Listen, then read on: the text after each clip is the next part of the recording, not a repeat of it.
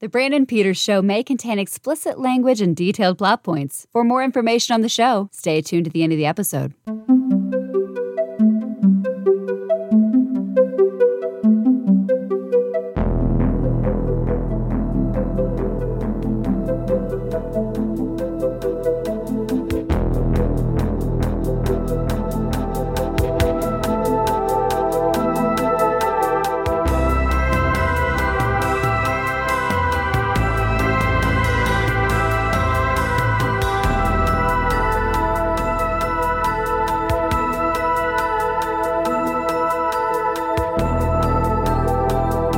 We are now recording, and this is Out Now with Aaron and Abe. I am Aaron, and Abe is on assignment, but Out Now is a film podcast where Abe and I just normally discuss new movies weekly. However, every now and then we like to have these special bonus episodes, whether it's one of our fun commentary tracks or something completely different. This is our commentary track for December 2022. We are finishing off the year with the pretty epic commentary track because we are recording this a day before the release of Avatar: The Way of Water.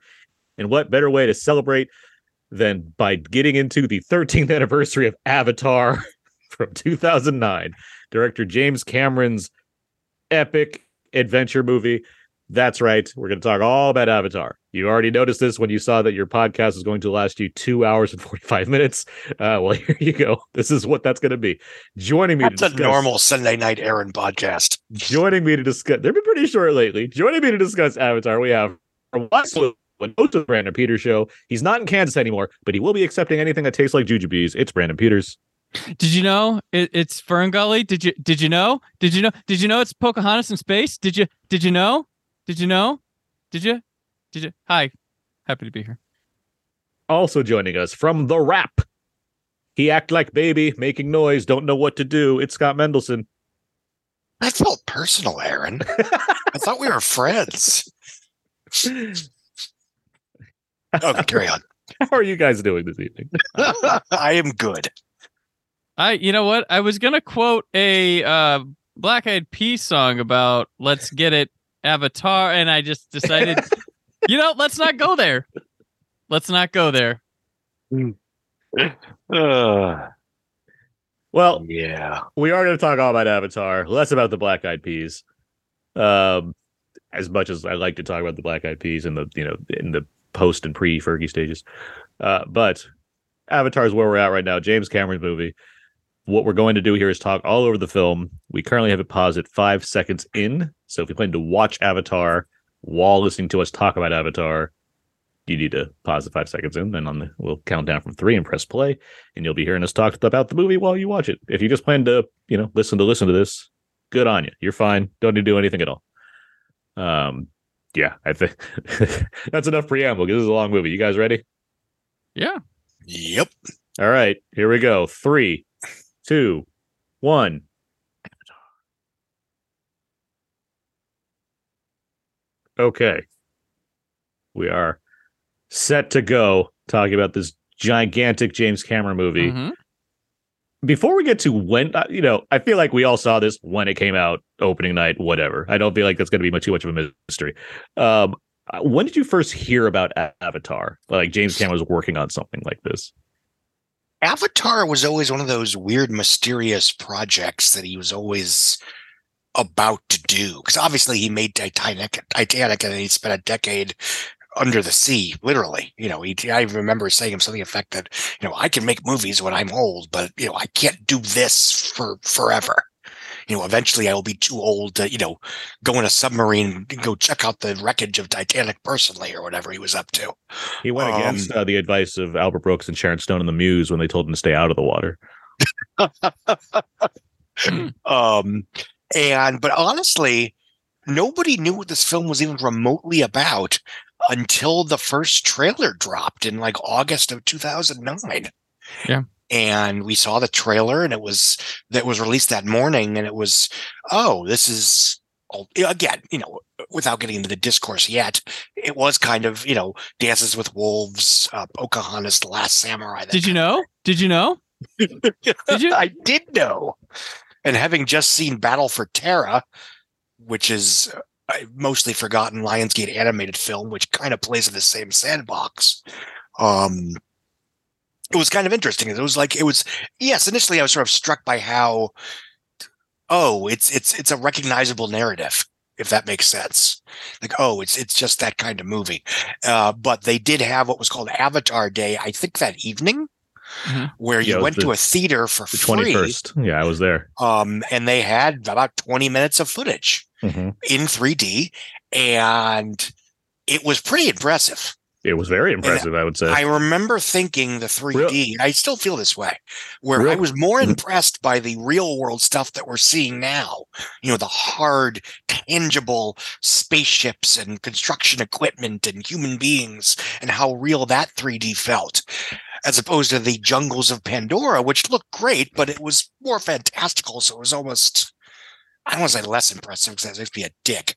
But yeah, comparatively, I was less impressed initially with the wholly fantastical stuff and how that looked in 3D versus stuff that theoretically could be real that looked in some of the best live action 3D I'd ever seen. I want to talk about that real quick because we just got over the scenes where you're having obviously the you know introduction of Jake Sully and all that.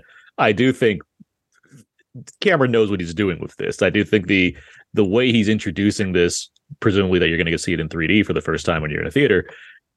The look is so good when you have him like entering out of like cryo sleep and he's in the ship, and it's because it's not just like here's some people walking around a spaceship like I don't know Alien. It's like in a zero G environment where there's all kinds of background actions going on and everything, and it's adding this element to it where it just immerses you immediately. Like there's so many 3D movies that don't seem to get, mainly because it just added on after the fact. So it's just trash. And you know, they're not using the same tech that Cameron's using and what have you.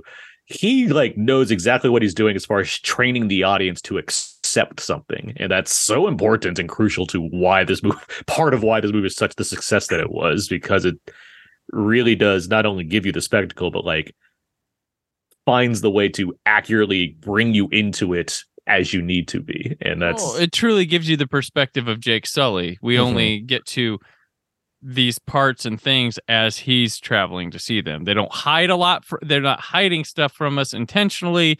Like we get to see all this impressive stuff right here, and they're not quickly showing us some stuff to cheat. It's as Jake goes through it, we really go through it too. One thing I'd like to quickly say is that, you know, every time I've seen this film since theaters, and I've seen it several times since then, I'm always just impressed by how freaking good it looks in 2D. Oh, yeah. And this is a gorgeous, a movie. Gorgeous looking movie. And, you know, I don't want to spend too much time on the discourse, especially that idiot Forbes writer that wrote about the film not having much of a pop culture impact back in 2014. Yeah, what a child, what an asshole. Yeah, I know. He got his.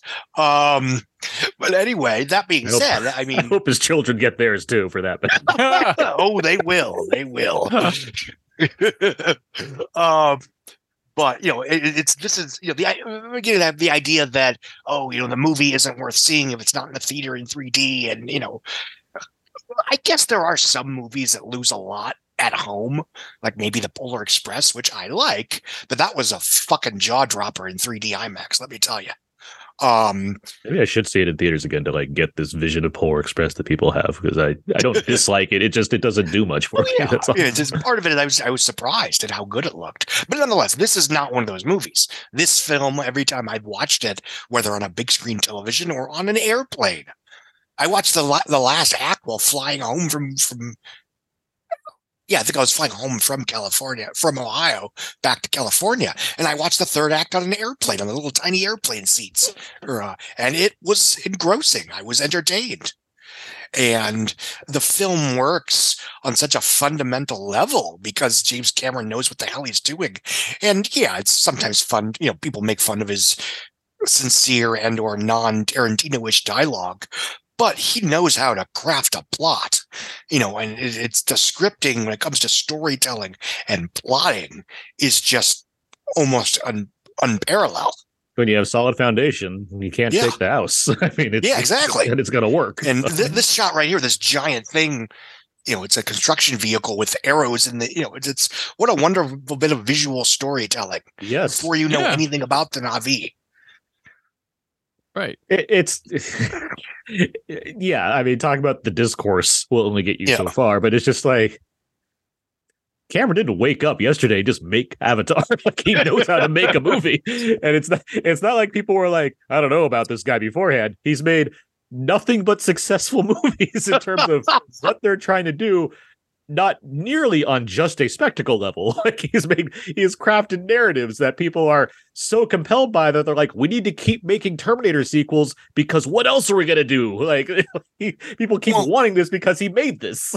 And, you know, not to get too off track here, but, you know, I've talked about this a lot because it amuses me, but James Cameron's work in the arena of 80s and I guess early 90s sequels, you know, he co-wrote Rambo First Blood Part 2. He directed Aliens. I don't know if he wrote that or not. You'll have to, I think he did. Yeah. He did. He presented the idea to the studio to do another. Oh, yeah, the $sign thing. Mm-hmm. He obviously wrote and directed Terminator 2. And these were these three sequels that were so successful and so successful in being giant events, even to people who didn't care about the first ones, that I think they almost single-handedly tricked Hollywood into thinking that any remotely successful genre film could spawn an everlasting and ever monetizable franchise. Mm-hmm. When in truth, it was just, no, James Cameron just knows what he's doing. Yeah. And you know, it's I know he did not direct First Blood Part 2, and he didn't, you know, he somewhat disavows it in terms of the politics, but that film is very much a James Cameron sequel in the same way that Terminator 2 and Aliens are, in that you have the character from the first film who's horribly traumatized, returning to the scene of the crime and sort of like healing themselves by defeating the threat on a much larger scale. Mm-hmm. And what's interesting, without getting into Avatar 2, because I know you haven't seen it yet, is that it's not that. It's playing a very different game because, you know, it's not a giant budgeted sequel to a smaller budgeted original, because obviously this film, Avatar, was the biggest, most expensive original movie ever made. And there's also a fuller narrative in mind because there's multiple sequels on the way and not just here's a one-off next entry. So, mm-hmm. Yes, we'll keep that in mind as well. Myself and Scott, at this point of recording, we have seen the sequel, but Brandon has not, so it's not a matter of trying to compare or make any notes in that realm. But stay tuned for Out Now. And you, the listener, might not have seen it either. Yes, but stay tuned for Out Now because we will have our Avatar episode soon enough. I thought you already had your Tar episode. We had the we talked about the prequel, yeah.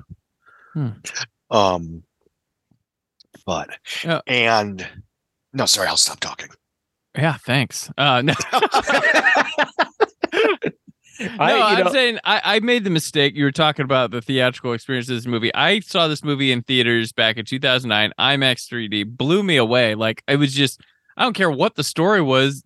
That experience was amazing. Like, when they do the part when Michelle Rodriguez flies them through the floating mountains, which is in the background of Aaron's screen right now, that was just unreal. Like, you felt immersed, and like there wasn't another 3D movie to do that well till Gravity. Once again, helmed by someone who knows how to shoot a movie. And I'd argue Hugo, but yes, I take. Was your Hugo point. Before that? Yeah, 11. Okay, Hugo, and I thought Coraline was pretty good in 3D as well. Which was before Avatar. Before Avatar, but. This movie, I was immersed. It was like you were almost had a VR headset on instead of 3D glasses, and I was like, I'm never going to replicate that. I really want to keep this memory of how good this movie was this first time, and I didn't watch it again for the second time till last year because we were going to Disney, and my kids taking them to the Avatar, the Animal Kingdom place. I wanted them to see the movie that they'd be experiencing this ride for, and I watched it. I was like, holy crap, this is. It looks good at home on the small screen. I should imagine James Cameron is a guy like Michael Bay who's thinking about his effects beyond the theatrical that hopefully they hold up on home video. And it really did. And I was really invested in the story still, and it holds up. Is this one of my favorite movies of all time? No, but it is indeed one of the best theatrical experiences I've ever had in my lifetime. It's up there, you know, with Jurassic Parks, Batman's, like, just that movie that's just like, holy crap. And yeah, it's funny the people, like, I don't know what changed, because a lot of people liked this movie when it came out, and then all of a sudden just backlash. But yeah, yeah. Also, a lot of people still like this movie today. If you listen to Twitter, this movie's going to make $10 this weekend, and then they're going to be surprised when it makes money. But I've been to the theme park.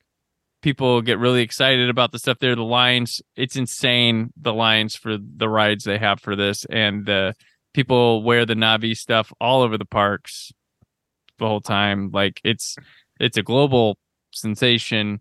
And you know, well, I mean, people being vocal online about something is not a thing that's going to convince me of something. Like, it is very easy to be negative and loud. That is not a hard thing to accomplish. Mm-hmm. It is just as common to not have much to say, because what do you need to keep proving if you like something? You liked it. Like, you're not going to keep yelling that. Like, well, and the backlashy things they talk about, like I've been poking fun of the Fern Gully, the dancers. Well, like, yeah, you realize a lot of movies come from things from other movies. I could talk about the Star Wars that's beloved being the Searchers. That's just Hidden Fortress, the Searcher. They all come from that. They all have obvious references. You just, maybe the newer movies, you understand the references. Just like how when people talk about movies and shows not being political, it's like, no, you just recognize the politics now. That's the difference. And like, it's okay. That's where stories are crafted from others. That's where they come from. They borrow.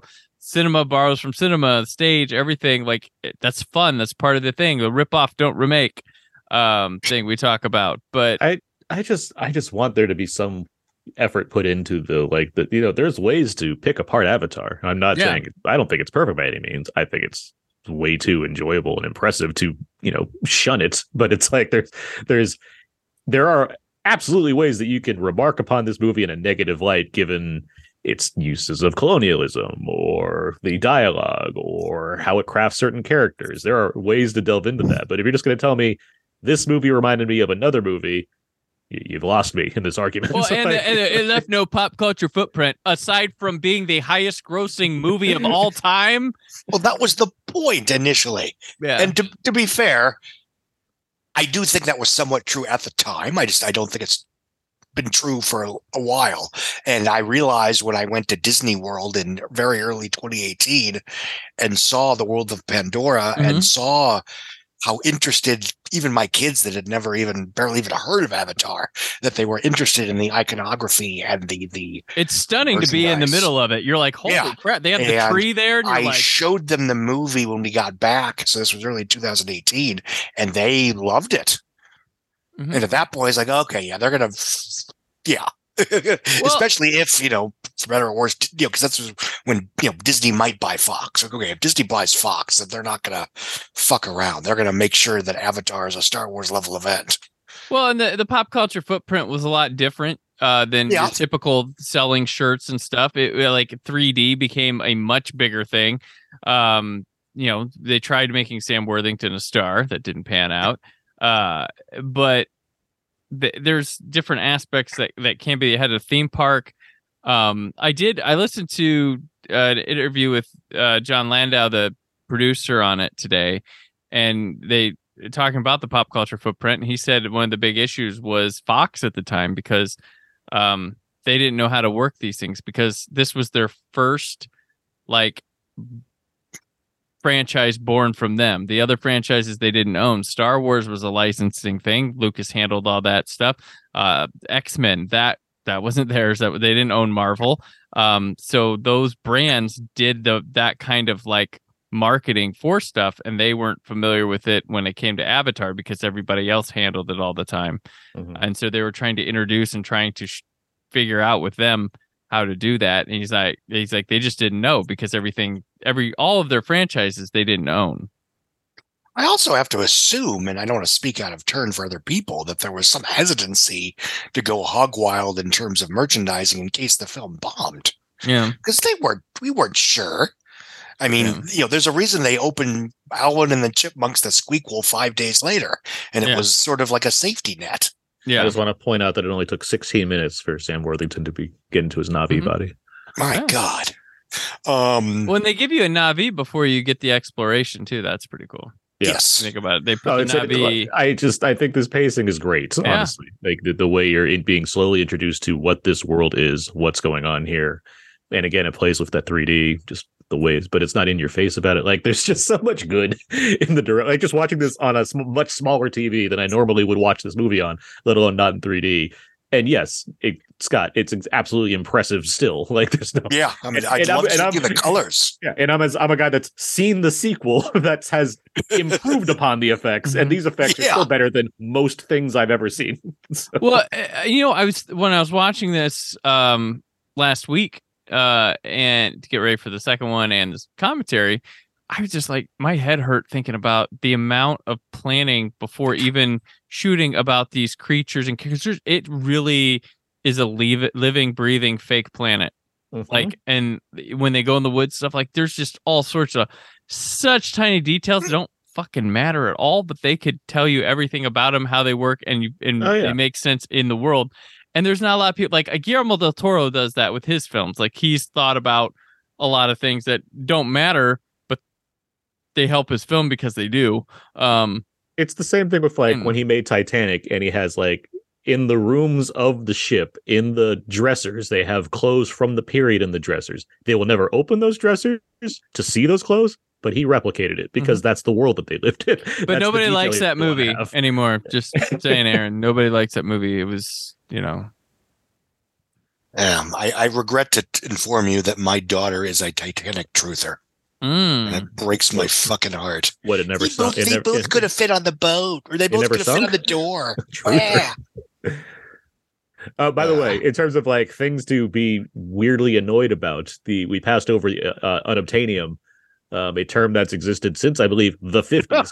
And this isn't even the first movie to mention Unobtainium, but of course, it's a weird sticking point for people. As far as, like, if we want to nitpick, I always thought it was weird that he was giving that expositional monologue as if she didn't, you know, as if she had never heard of this substance before.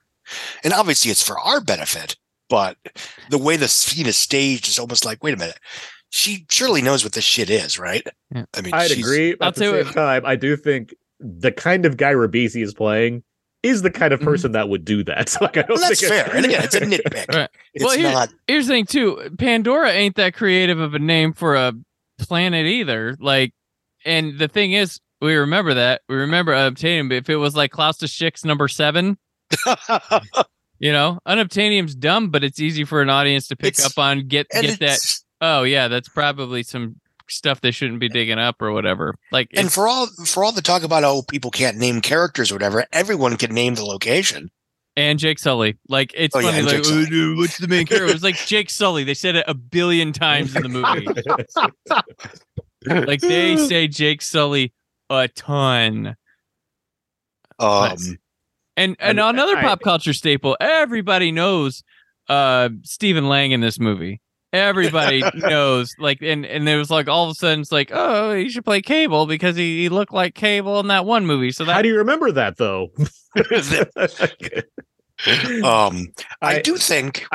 I will once again, I will say, as far as, like, the naming stuff, the kinds of people running this whole thing is, like, wealthy white businessmen. Yes, they would have dumb names for that. I don't think Cameron is not thinking about this. That's all I'm saying. I don't think he's sitting there being like, what's my lazy version of this? I think he's thinking, like, what would a person like Giovanni Ribisi, a, like, 40s businessman who, like, has no real experience, be like, what would he be his workshopping thing?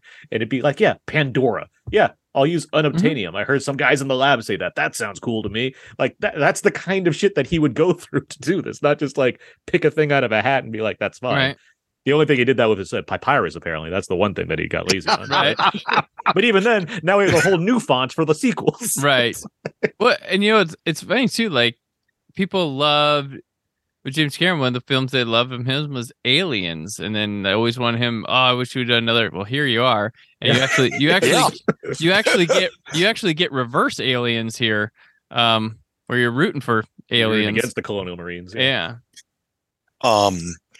What is interesting about this picture, and this is something you mentioned about the you know, things aren't political. I just didn't know better at the time or whatever. But it's like, this felt to me like sort of a turning point in terms of discourse, or you had a film that was being tagged as specifically left wing because it was arguing that people shouldn't like commit genocide. Mm-hmm. And, you know, it's, and I do think that's unfortunately, you know, part of the Bush administration. We started seeing certain social norms that became divisive political wedge issues, like torture bad, for example, to use an obvious example. Yeah.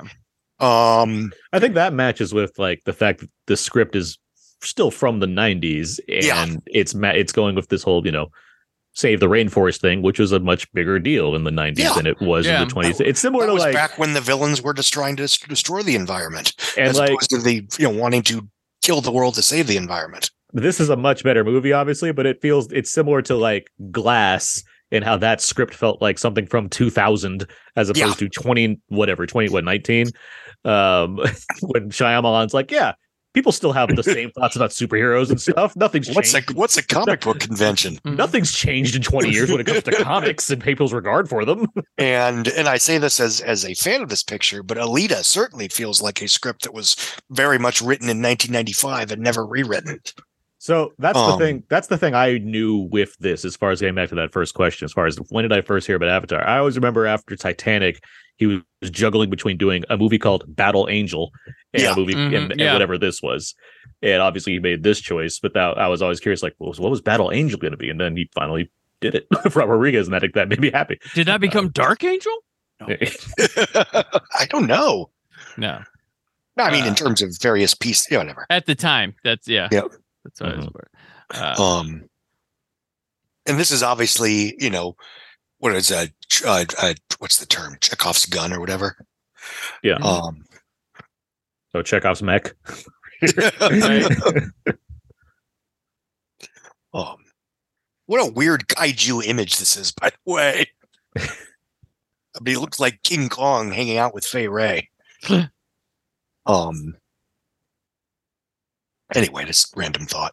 Well, let's talk about this cast a little bit, because we've gotten into this movie. We've introduced all the main characters at this point. Sam Worthington, Australian, a nobody at this point, living in his car, I believe, actually. Oh, wow. He was basically plucked from obscurity because he was cheap. Obviously, he auditioned and he beat out others that were in a similar position, but the things that people know already, Matt Damon famously turned down this role, as well as 10% of the profits that would have come with it. Oh my God. He wouldn't have had to hawk crypto. Wow. Come on, Matt. Fortune favors the bold. That's not at that point, apparently, but that was the big one. The studio wanted Jake Gyllenhaal. They wanted Damon too. They wanted one of those guys, but Gyllenhaal was the other one that they wanted. Chris Pratt, Chris Evans, and Chris Pine all auditioned. Channing Tatum auditioned. Didn't get it, obviously. Tatum would have given you about, at this time, given you about the same as Worthington. Yeah. I don't think the movie changes at all. I am curious if, I mean, Gyllenhaal makes it weirder by default. Damon probably works really well here. He really gives this, like, energy that is like just right for this. I don't know if the movie suddenly like becomes starkly different, but I do think there's something that I can see why. I don't think Pine works. He has too much personality. I don't think he fits the like I'm playing two sides portion of that. I don't know. Like he has to go in one direction or the other, and I don't know if he'd. I think it, you know, and you're right. Pine would have been, you know, as much of a nobody, you know, it's. I love Chris Pine, but I don't think he works here. Well, I think you almost need someone that's a total blank slate. That's the point. And the character is also somewhat of a self-insertion blank slate for the audience, in the same way that, quite frankly, Bella Swan was in the Twilight Pictures, where they're enough of a blank slate that every viewer can theoretically imagine themselves as that character. Taylor Kitsch was too big at this time to get. Dear God. And the irony is that Worthington basically stole the show in Terminator Salvation. Wait, so Salvation? Salvation, yeah. Mm-hmm. A few months earlier. It's the more interesting part. Yeah, bad movie. And it's yeah, and you know, even people like me that did not like the movie made a point to say he's terrific. Who is this guy? I wouldn't say that I was like going home being like, this Worthington's got it, but what always bugged me about that movie is that movie existed as a story about that character, and then Christian Bale was signed on. It's like, well, let's make John Connor a bigger deal than he was, and it's like, wow, this really fucked the movie over. Well, because they wanted Christian Bale for that character, and Christian Bale's like, what if I was John Connor or something, right? And Warner Brothers is like, well, you're Batman, so we need to rewrite the entire script to make you half of the movie now, as opposed to what seemed way more interesting to me as far as him being this kind of... That original plot was interesting, character. Yeah. Yeah. That's a movie I haven't... And somehow director Mick G didn't save it. I've only seen that movie a few times because I don't like it. But every time I watch it, it's like, if this hadn't been a Terminator movie, this probably would have been pretty good. Because there are points where it's like, it's... Oh, yeah, it's pretty well acted. Yeltsin innocent. He's always. There's one really goofy scene where like they're facing one direction and there's nothing going on. Then they turn around like a giant fucking flying ship comes out. It's like, you didn't hear that coming? Like, but whatever. And these just weird visuals in the plants. It's like a fucking optical illusion just for fun. Mm-hmm. Yeah, speaking of all this stuff in Avatar right now, what kills me is that none of this is here. Like every time I think about this, that like they are fully giving performances, they're acting and everything here is fake. Like nothing is real, and yet it's so like I'm so into what's happening. It's crazy. Yeah, that's the thing that impressed more than the blue people and the creatures. It's like the landscapes are like I feel like I could touch them and I can't. And I think, you know, without going into too many details for the sequel, I think that's something that Cameron tries with the high frame rate that he uses, where he almost, you know, there are scenes in that film that feel like you're in a virtual reality simulation. Yeah. I think a high frame rate reach out and high frame rate would be beneficial for the 3D aspect, improve 3D more so than just looking cooler as a 2D image. But I was like, when I was hearing about the high frame rate, I'm like, I'm betting that's for the benefit of the 3D more so. Oh, absolutely. Did either of you see the re-release of this when it came out? Yes, I did. No. So they, you know, it was remastered in 4K and everything, but he also incorporated more HFR for that release. I have notably not been a fan of HFR movies. It just... Like Gemini Man got me close. So Gemini Man was interesting. Ang Lee's really trying hard to win me over with this stuff. But it just did you see Billy Lynn? I saw Billy Lynn as well. Yeah, that was the one that I really enjoyed. But the high frame rate on that didn't look good, though. That was baked into the notion that he's disoriented and slightly off kilter the entire picture. Yeah. So, I know the high frame rate was basically a giant representation for PTSD. That being said, I thought it was fascinating to watch. I agree that there's an interest I have in it. It just still doesn't it doesn't connect me to the movie more is my issue. It feels like it pulls. It keeps, I'm never not aware that I'm watching something with it, which is which is the opposite of what I think it's trying to do. You know, when I'm taking my two younger kids to see the sequel on Saturday, and I specifically opted for a conventional 3D screening. Mm-hmm. Oh, you know, if Ethan is it Billy Lynn's post game walk? Is that yes. What I was going to add is that the less said about the Hobbits, the better as far as the HFR goes, because I don't think that works at all. Nobody that was like BBC 1970s. Yeah. Yeah, to be fair, I only saw the first one in high frame because they did. Obviously, the studio realized the reaction was bad, so they screened the sequels for press and regular. I saw the first one in HFR and didn't like it. Saw it the second time, the first movie the second time in regular. I was like, well, this is better. Still okay with the movie. But then I was like, okay, well, I'm not going to do that again.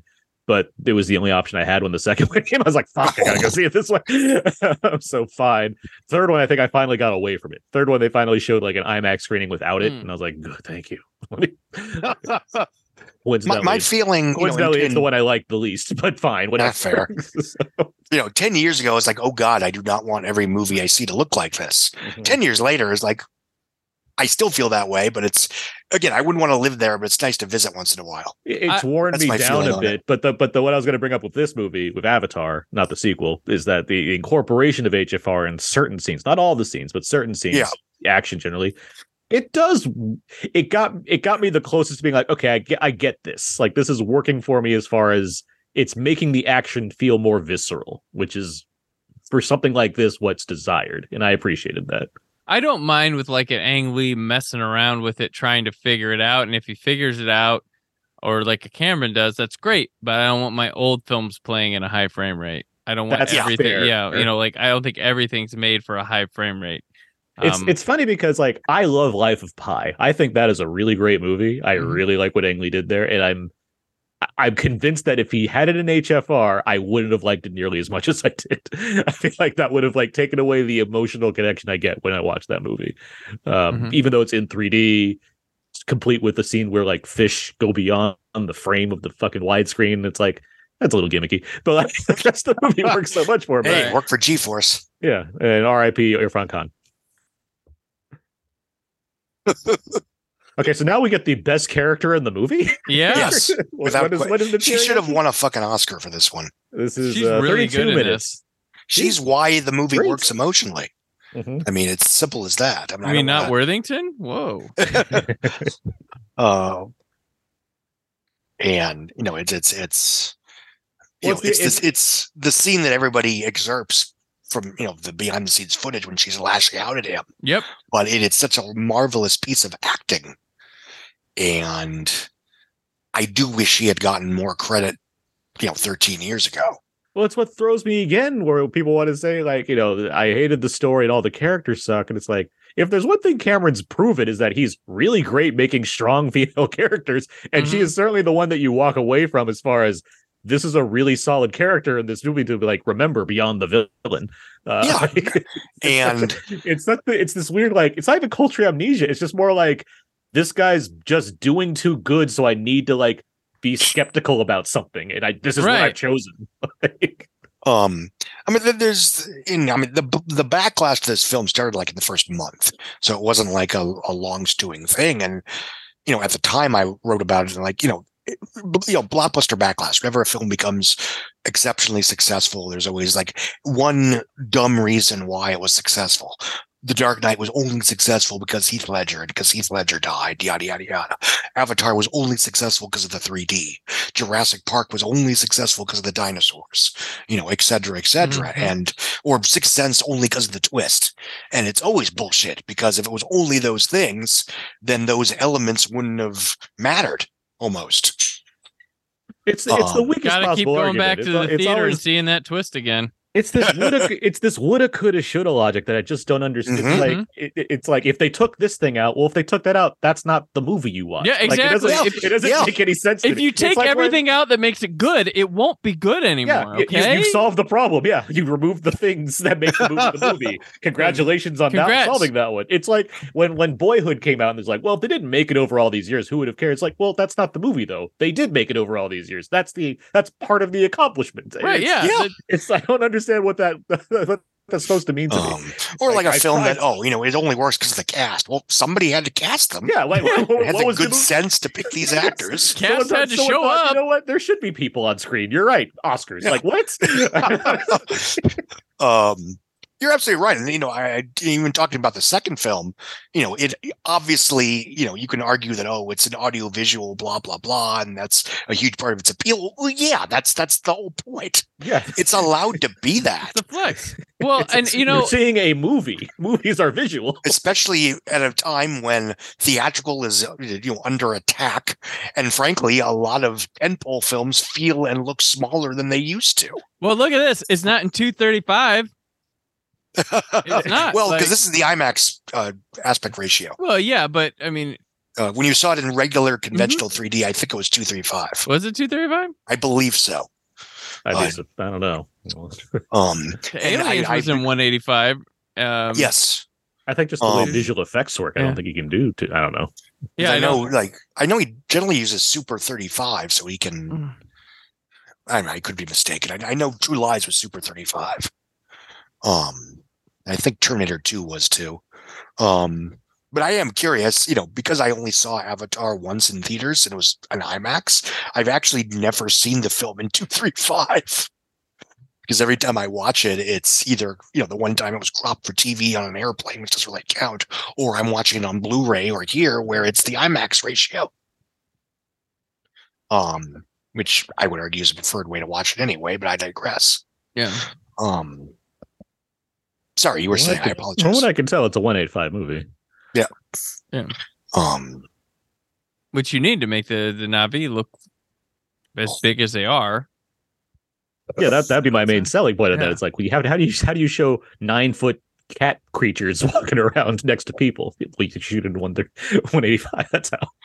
And it's because they spend so much of the movie just interacting with each other.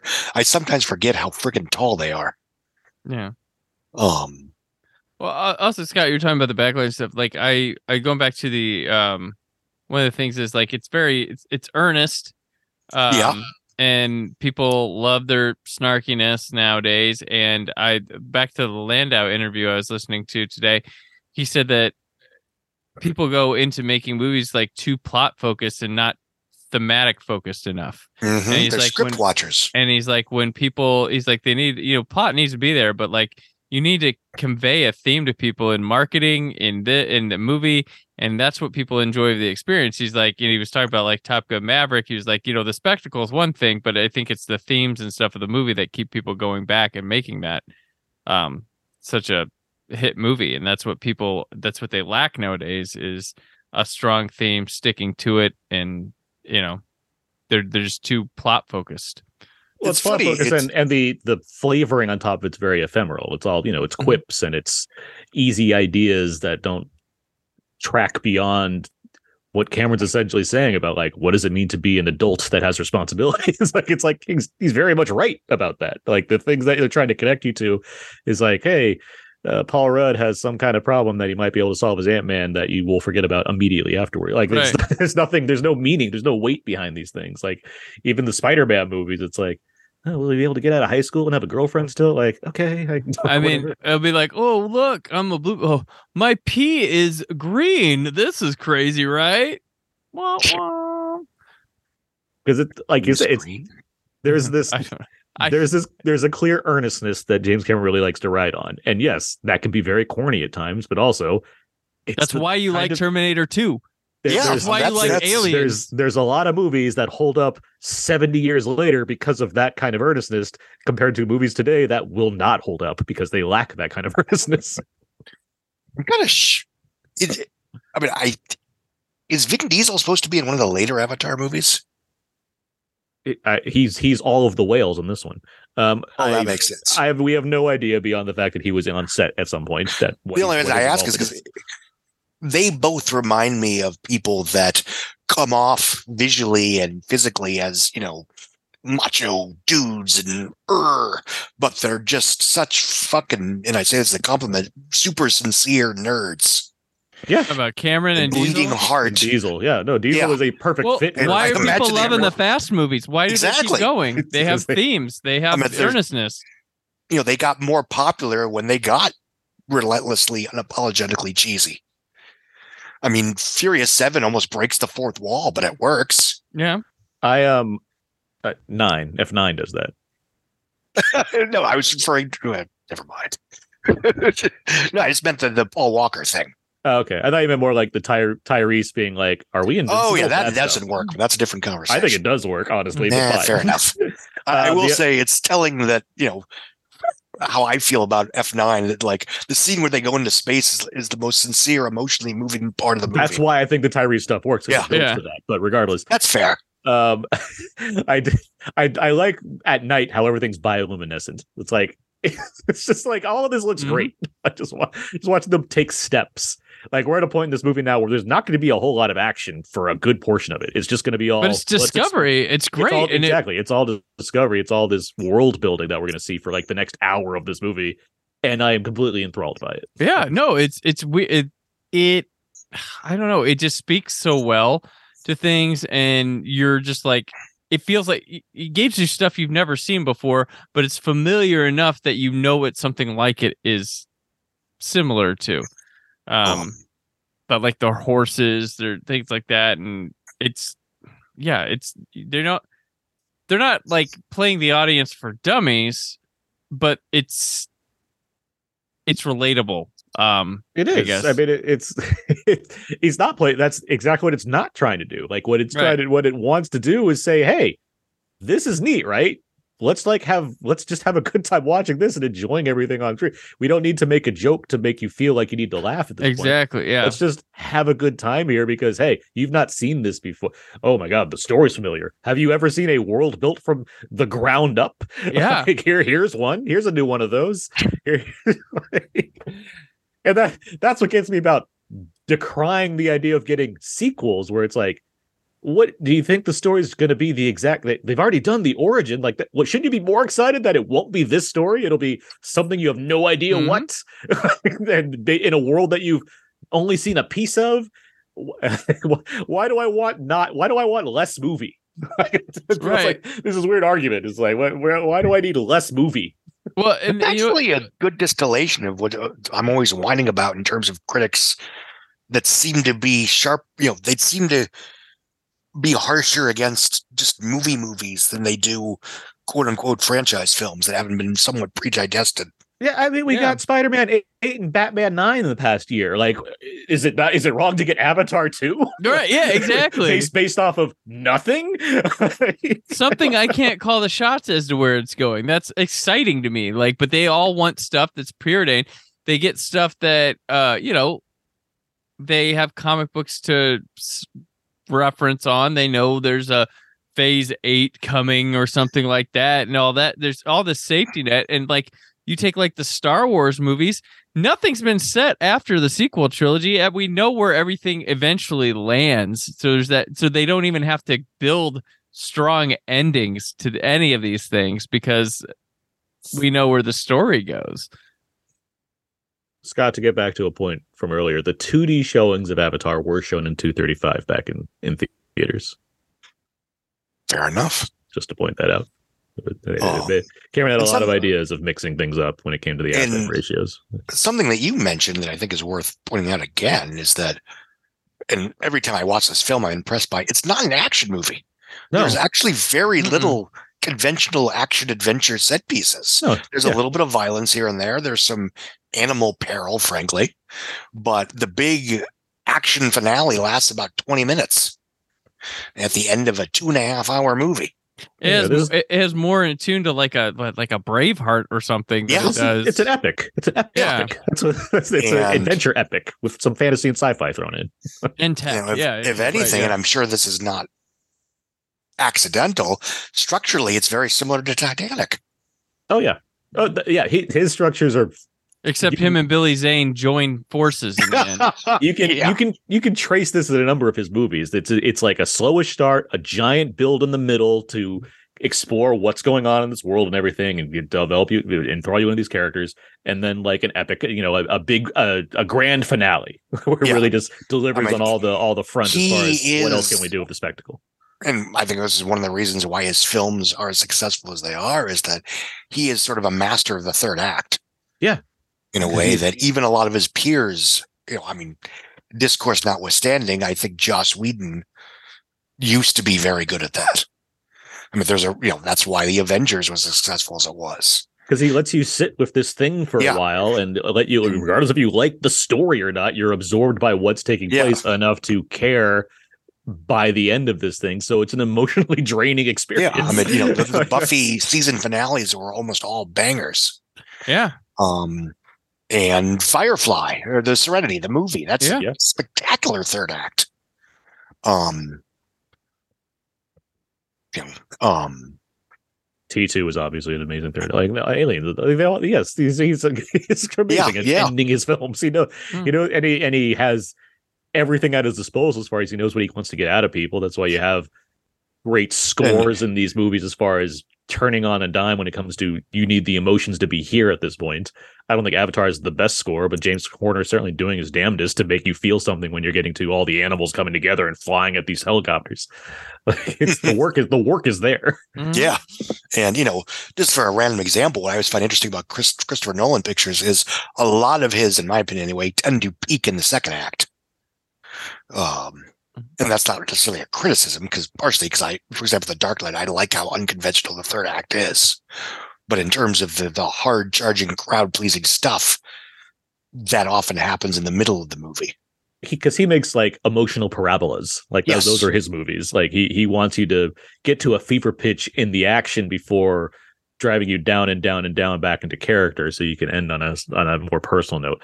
That said, I think Tenet will age very well. I'll just put it that way. I think that movie is fascinating as far as what it's trying to accomplish. So. When you've got subtitles, it already has. That movie, there's so many factors about that, but like the final set piece in Tenet is, I think, incredible. Dude, there's some impressive stuff in there. There's like action, like they're unique action sequences, and yeah. I imagine, and again, I have mixed feelings on Tenet. That's no secret. But I imagine we're going to see a shit ton of Tenet was good, actually, essays dropping next July. Oh, probably. Oh, yeah. And when the years to come, when, you know, we're back at all of his filmography, there's just... if you take everything away from it involving, like, people's thoughts on note or what have you, just look at it, like, from an action perspective, there is not a movie that is like Tenet, which is why it only grows on me every time I watch it. Like I think it's pretty fascinating. And anyway, that's one that, you know, my feelings notwithstanding, I love the first act of Tenet. That's my favorite of fair. You know, now is this refresh memory? Is that CCH Pounder? Or am I? Are you behind us? I mean, she's wearing that big red thing. Am I behind you? Are they in the trees already? They're in the trees. They're getting in their blank, their hammocks. Okay, are they kumbaya-ing or are they already past that? They're Tempur-Pedic hammocks. They're getting in their hammocks to go to sleep. I think I'm about 30 seconds behind you. Hold on a second. Okay, but yeah, he's about to wake up. But yeah, that's where like he's gotten his hammock thing and he's got to go to sleep and and white. But yes, and... we just passed CCH Pounder. Like she tested, she like grabbed his blood and everything. And all it's CCH Pounder. I forgot the built-in explanation point. And you got to do that. More of this cast, real quick. CCH Pounder, Wes Studi, Laz Alonso. Those are all set. Like we could talk about the notion of tribalism and what have you, but for Zoe Saldana, what's her name, Quiranka Kilcher from The New World, she's Pocahontas in The New World, Terrence Malick's film. She was considered for a good while, mainly because Cameron just saw The New World, like, this, we need to have her, like that was his thought. Might have been a bit too on the nose as far as trying to get, you know, an American character to play this character, probably didn't help. I know Eugene Kim from Lost. She was in the test. She was in the test footage for the Teary character. I don't know if that was just like a thing they were working on. That's stunning. She never went past. I mean, she's done other things surely, but like Lost was it. Like I thought she had star power in her, but so did James Cameron apparently. Brie Larson auditioned for something. Given that there's not a lot of female characters in the movie, I don't know what it would be. And for her age at the time, but she's pretty young at the time too. So I don't know what. Maybe just another Na'vi character or something in the film. Giovanni Ribisi's character. Ribisi. Yeah, it was gonna be. With Weaver, Jodie Foster, and Jamie Lee Curtis were other ideas. Because Cameron thought it's too easy if I get Weaver. But then he settled on Weaver anyway. But he'd done Jamie Lee Curtis before too. Yeah. But he settled on Weaver. By the way, all of her cigarettes, CG, every single one, of course. And Juliette Lewis. We should, you know, you got these character acts. You got Giovanni Ribisi. You have Joel David Moore is such a curious choice to me. It's like I don't know if he just saw something big in this guy, like he thought is like this is going to be the next comedic all-star or something, and he's like, we need this guy. We need to get Joel David Moore in here. Art School Confidential. But it's like him and Ribisi just feel like those are fun choices just because they seem so different and outside the box. Even though Ribisi like makes sense for a kind of corporate guy like this, it's still like he's Ribisi. He's gonna put a little he's gonna put a little mustard on the roll. But this is where we talk about Dilip Rao, who has one of the most astounding runs for like an actor, where he has this, Drag Me to Hell, and Inception. Yeah. It's like he's in these working with the best. Three auteur-driven films that like cast him in key roles, and he gets off and he's come out of nowhere and does these back to back to back. And then just, you know, goes up back, you know, does whatever. Like he has almost no other credits. He has like two random movies in 2014, 2015, and now he's in all the Avatar sequels. He has a couple TV credits. He was on Jeopardy apparently, but that's it. Like he's got nothing else. So. Joel David Moore, I'll give you this. Like he's fine as a human stuff, but as a Na'vi, he's outstanding. Like he's got a voice that goes with a cartoon character very easily. I could agree. So I would say that's probably was a lot of his appeal. Like, well, and he can act easily as a human. So I think he's got a very distinct voice that would work well with a Na'vi. Yeah, it's the way that they have these Na'vi crafted to like resemble because it's their DNA. Right? Yeah, so yeah. Like look like them. It's weirdly trippy, and yeah, Moore fits, and also because Moore's like a gangly nerdy guy, quote unquote, versus Sam Worthington, who's he's got a good arc of his jealousy on Sam Worthington and trying to and having to overcome it. It's a good arc as far as that works. It's just it's never not funny to watch him make like grimacing faces as Jake gets all the attention. Yeah. He's in there being like, I studied for years reading Na'vi language. Right, I'm not going to be with the chief and the daughter. What? Whoa. That's in the script too. They wrote that down. All the animals that aren't Na'vi have 6 arms. That's another fun thing to point out. This is where he's getting it on with the horse. Linking. That's the other thing too. Like all the thought that goes into how these creatures and Na'vi and everything connect to the world, I find fascinating. Yeah. That's such a really interesting approach to me as far as how to literally they're literally connecting to nature. Well, no, it's very evolution focused, that like they all came from something and evolved into certain ways on this planet and go together, just like it's a sort of like similar thing to like Earth and stuff, with where people evolve from different things or go different ways. Definitely, it makes sense that all these things have this, and there's a connection to the trees and everything like that, which is quite amusing and fascinating, and just like how far can it go? What else is here? Which is something I look forward to in these preceding sequels, because it's like that's clearly the stuff Cameron, just like Ridley Scott's all into robots now. Like Cameron just seems interested in like, how do I keep finding ways to like bring sci-fi out of the fantasy and dig into like what it means to literally connected nature, and like how does the soul correspond to this, and yet still like deliver that in like scientific terms and what like, and like try to log that in some way. Like it's funny you mentioned, because like when I watched it this last time, I was thinking about how not too far dissimilar Prometheus is from this Avatar in terms of director's explorations on life and the way and what people are seeking or whatever. Like there's a study here of the Na'vi, and we're learning about where they came from and how that works. And then like Prometheus is about finding your creator, going and seeing. It's more Prometheus is more not on the screen thoughts about that kind of stuff, but it's there.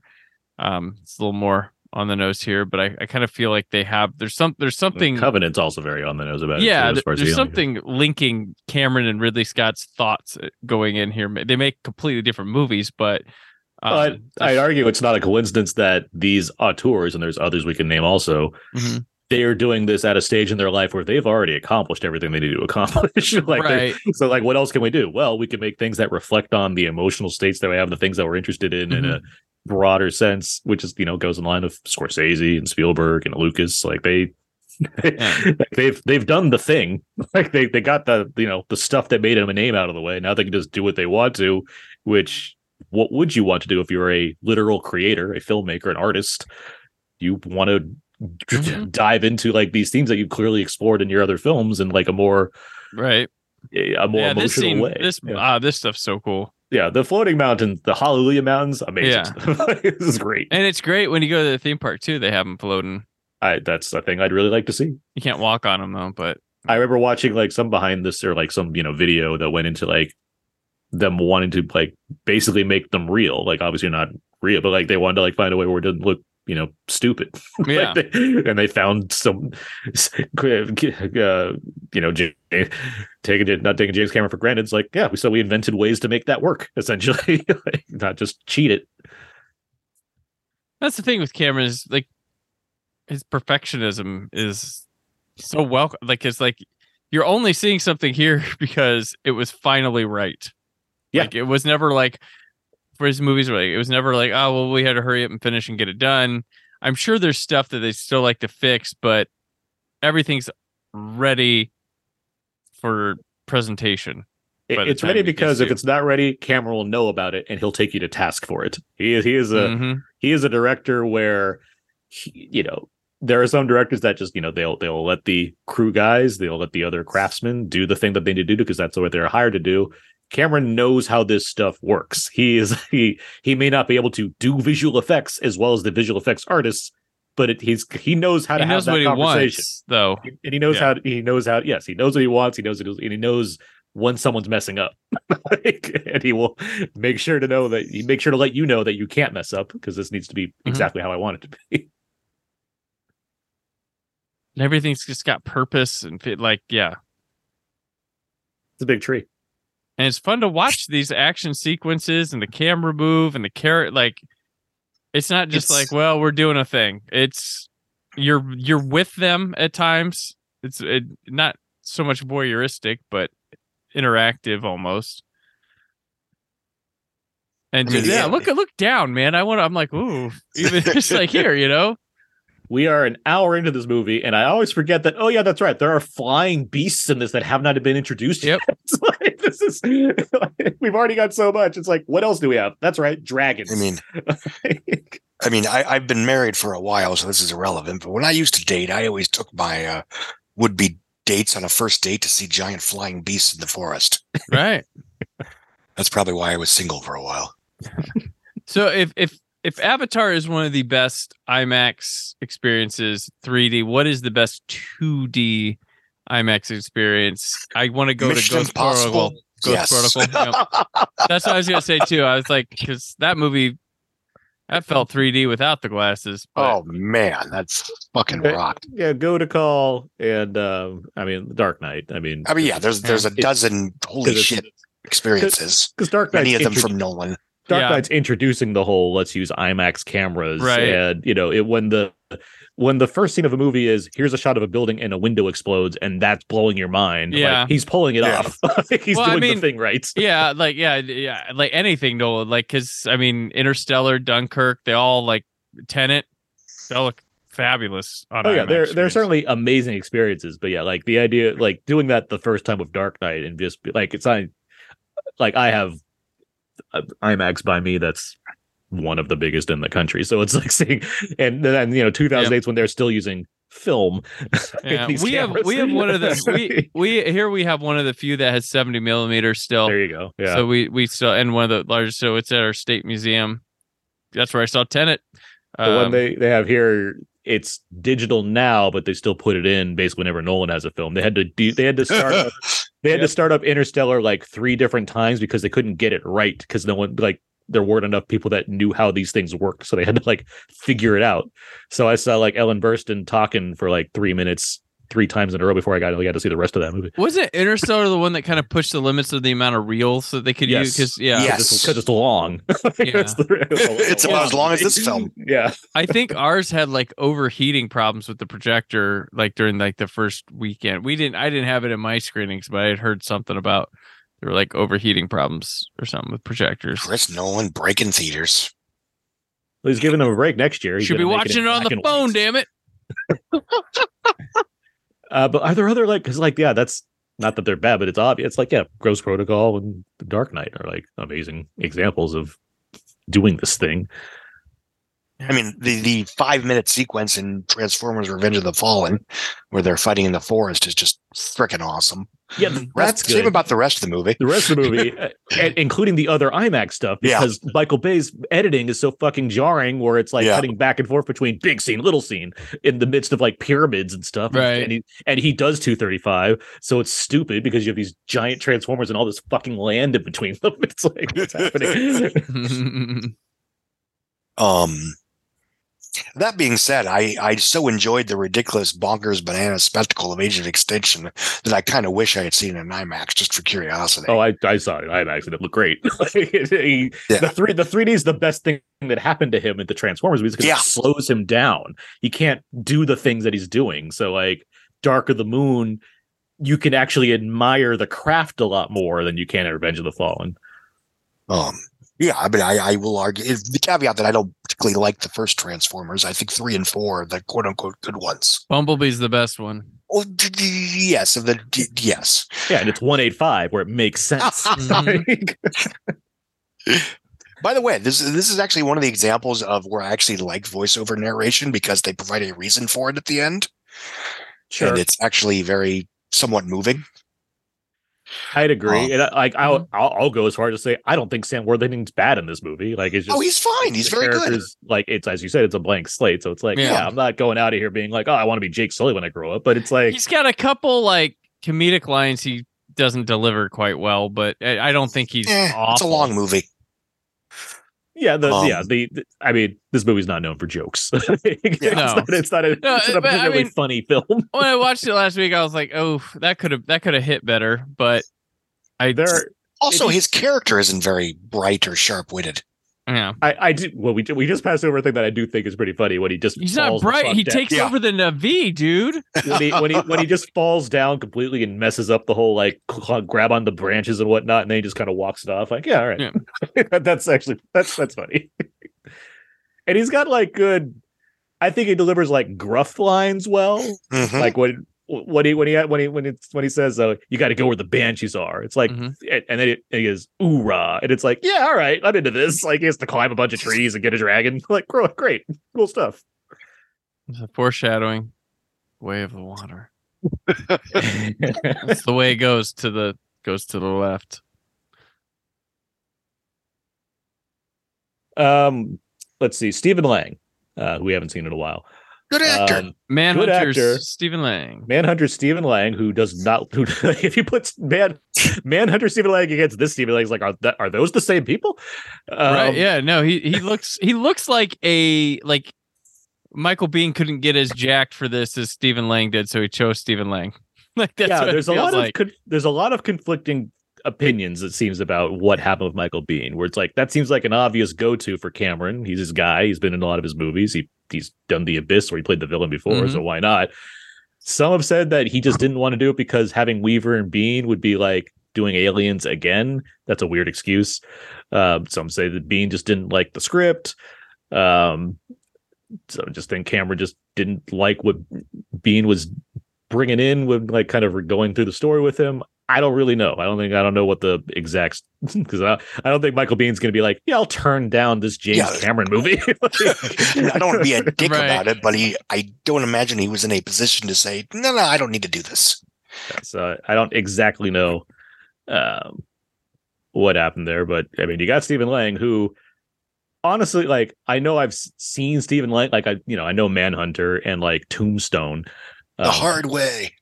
But like I couldn't say before Avatar, I was like, man, Stephen Lang from all of those movies. Were you guys like wildly aware of Stephen Lang before Avatar happened? Yeah, only because I had seen. I mean, my introduction to him accidentally was The Hard Way, which is a pretty funny action comedy. Oh, is that the Woods one with Fox? Yeah. Yes, James Woods, Michael J. Fox, and he plays the serial killer antagonist. Okay, and he's kind of ripped.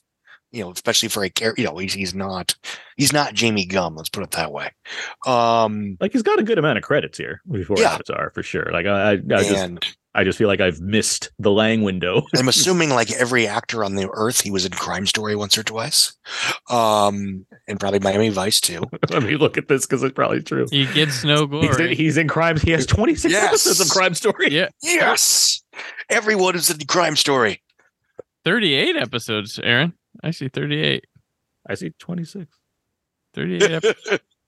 This is like, was there a reboot of Crime Story? Season 1, Season 2. Yeah, 1986 to 1988, attorney David Abrams. On the wiki version of this, I don't know. 38 of 43 episodes. Yeah. So he was a series regular, Scott. It's been a while. I watched it on a whim in college because it was on every afternoon. He was on The Equalizer. He did Project X. The Matthew Broderick monkey movie? Yep. Yes. Fair enough. Oh, we just passed. It wasn't the Todd. Yeah, I was sure it wasn't the Todd Phillips party movie. We just passed that hoorah moment. What are you kids doing? Get out of my house! Ooh. That's even great. Remember Gettysburg? Vaguely. Remember how they just like every now and then made these like gods and generals are like, let me just make some Civil War epic and just see if nobody goes to see it. Yeah, all right, let's spend some money on that. What's this for again? I don't know. The South Rises Again for some bullshit. Whatever. Get Jeff Daniels. Yeah, I'm guessing those didn't age very well. I'm pretty sure those are the two longest released in theaters mainstream American movies ever. Yeah, that and Gods and Generals. Yeah. Yeah. I remember Gods and Generals came out I think the same week as Old School, and Roger Ebert gave both of them 1 star. Wow.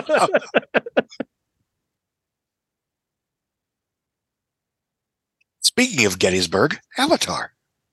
Yeah, that's right. Those dragons. So what was I saying about Stephen Lang? Okay, so Stephen Lang exists.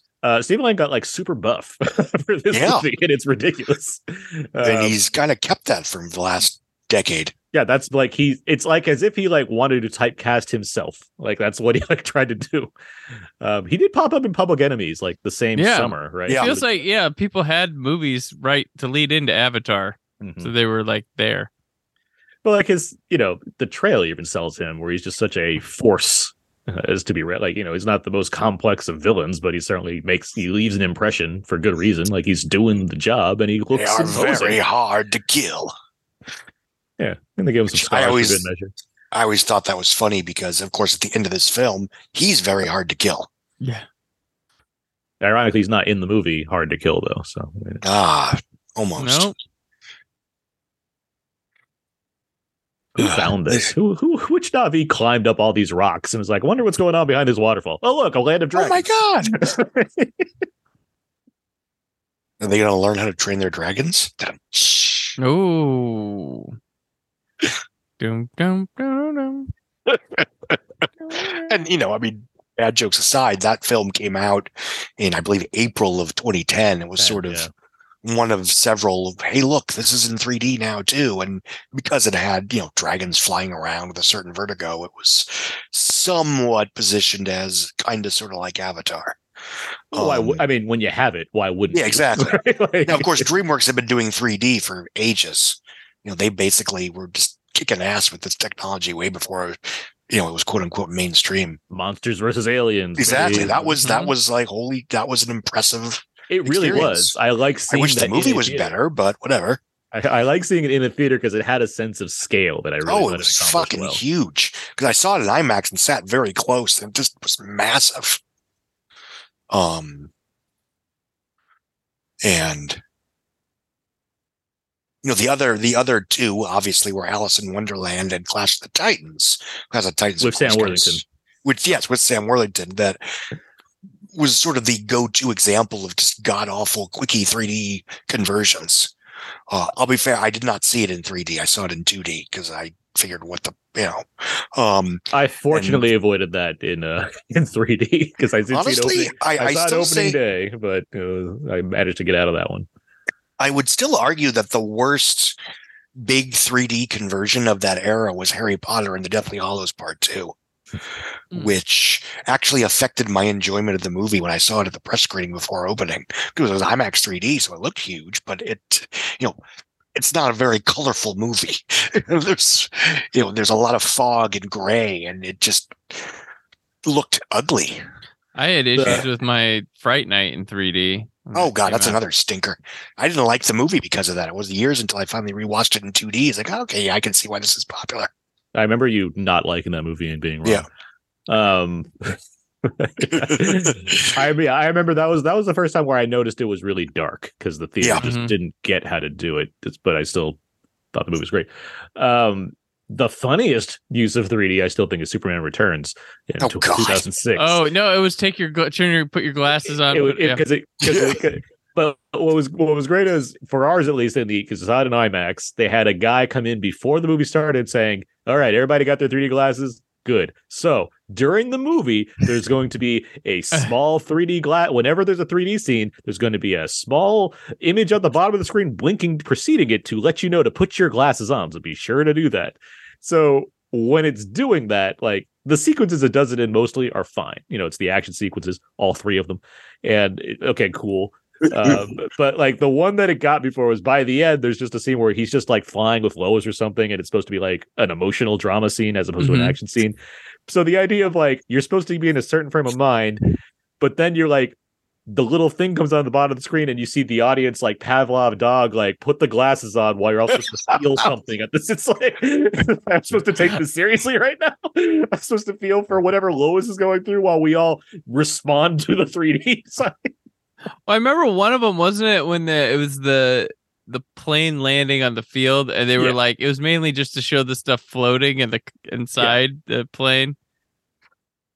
Well, that was a movie. God, I'd forgotten that was partially 3D. Scott, and we went and saw that movie opening. We did.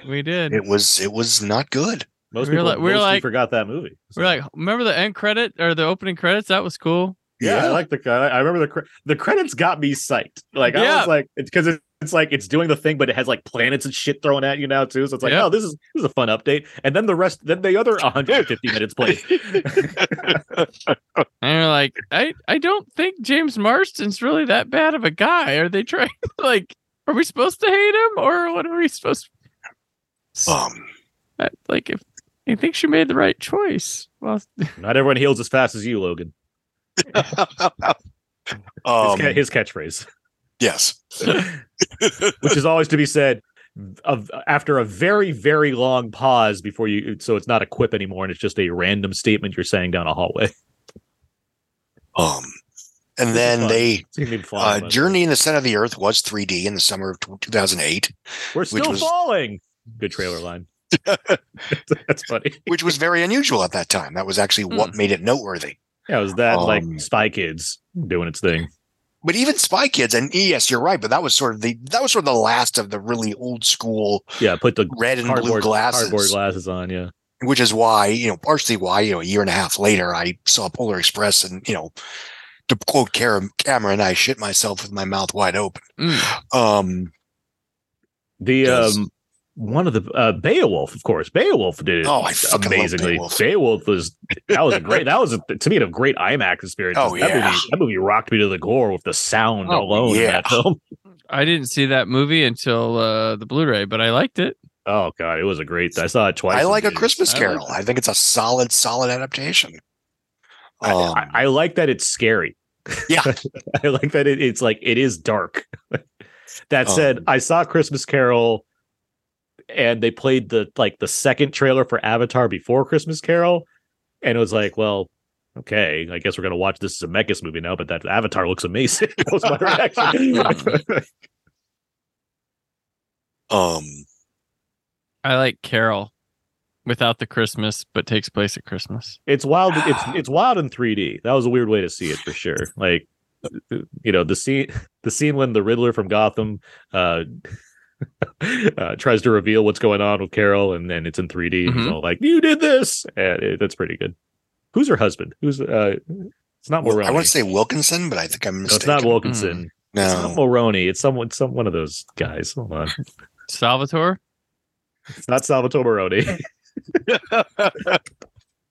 Kyle Chandler. There we go. Oh yes, that makes sense. That's in the Mulroney category, right? Those are guys that are like, kind of similar. And then the other two that I'm thinking of, the fifth and sixth Harry Potter films had segments. The end of Harry Potter 5, the beginning of Harry Potter 6 were in 3D. Yeah, I remember that. Just the end six of it. Maybe the dumbest 3D ever. That was a choice. Because it's like a bridge blows up and then it's Harry and Dumbledore just hanging out in a cafe. Yeah, no, it's right at the beginning, right? It's during that little month. Oh, God, yeah. And again, the scene's fine. It's a decent movie, but it's like, why the hell is this in 3D?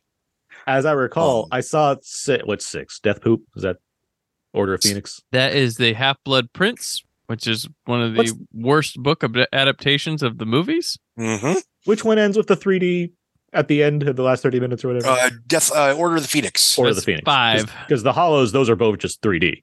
No, Deathly Hallows Part 1, they were going to have it in 3D, but they canceled it at the last minute. That's right, yeah. Terrible. Mm-hmm.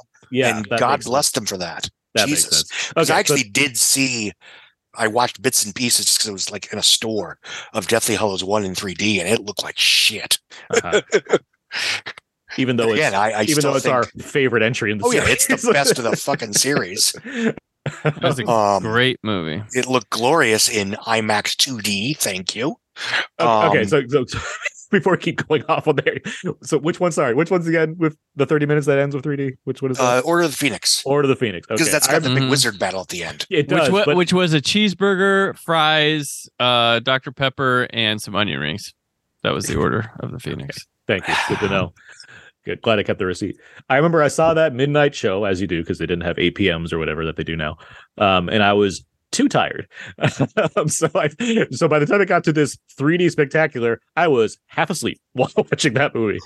Why was I tired? Because I'm the one that shows up early and has to save all the seats back in the day. And so I was already tired getting into that movie. To be fair, Brandon talked me out of a midnight for part 4, and we happily enjoyed a Friday evening regular showing of IMAX for Goblet of Fire. It was a rare one because I don't generally get tired. Especially, and we realized we were old creepy dudes that night. We were not creepy, but we were like, we were only in our mid-20s, but we were like, I feel really old. I remember it was fun watching in this, before back when Cedric you waited Diggory, in line for tickets. When Cedric Diggory shows up in the first time in that film, like half the audience gasped. Back to Avatar really quick. That one. I love this shot right here when you see, so you're getting this great montage of Jake Sully like incorporating himself into the world of the Na'vi and everything, and then you get this reality check where he's getting out of his chair and his legs have like deteriorated even more, and it's like, oh, this is really sad. Those are his real legs. Yeah. There's a cost to his escapism.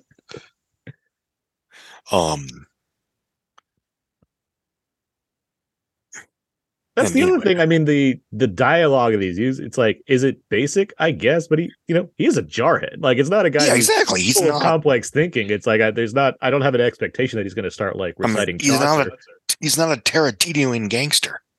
Well, this isn't a Guy Ritchie picture. And I know we all feel the same way about this, but there's more to screenwriting than just quotable dialogue.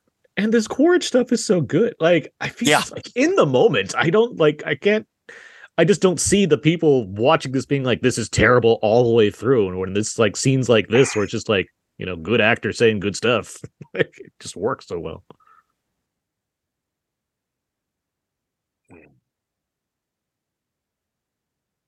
Yeah, I wonder if we're going to get the Disney Plus show with the prequel.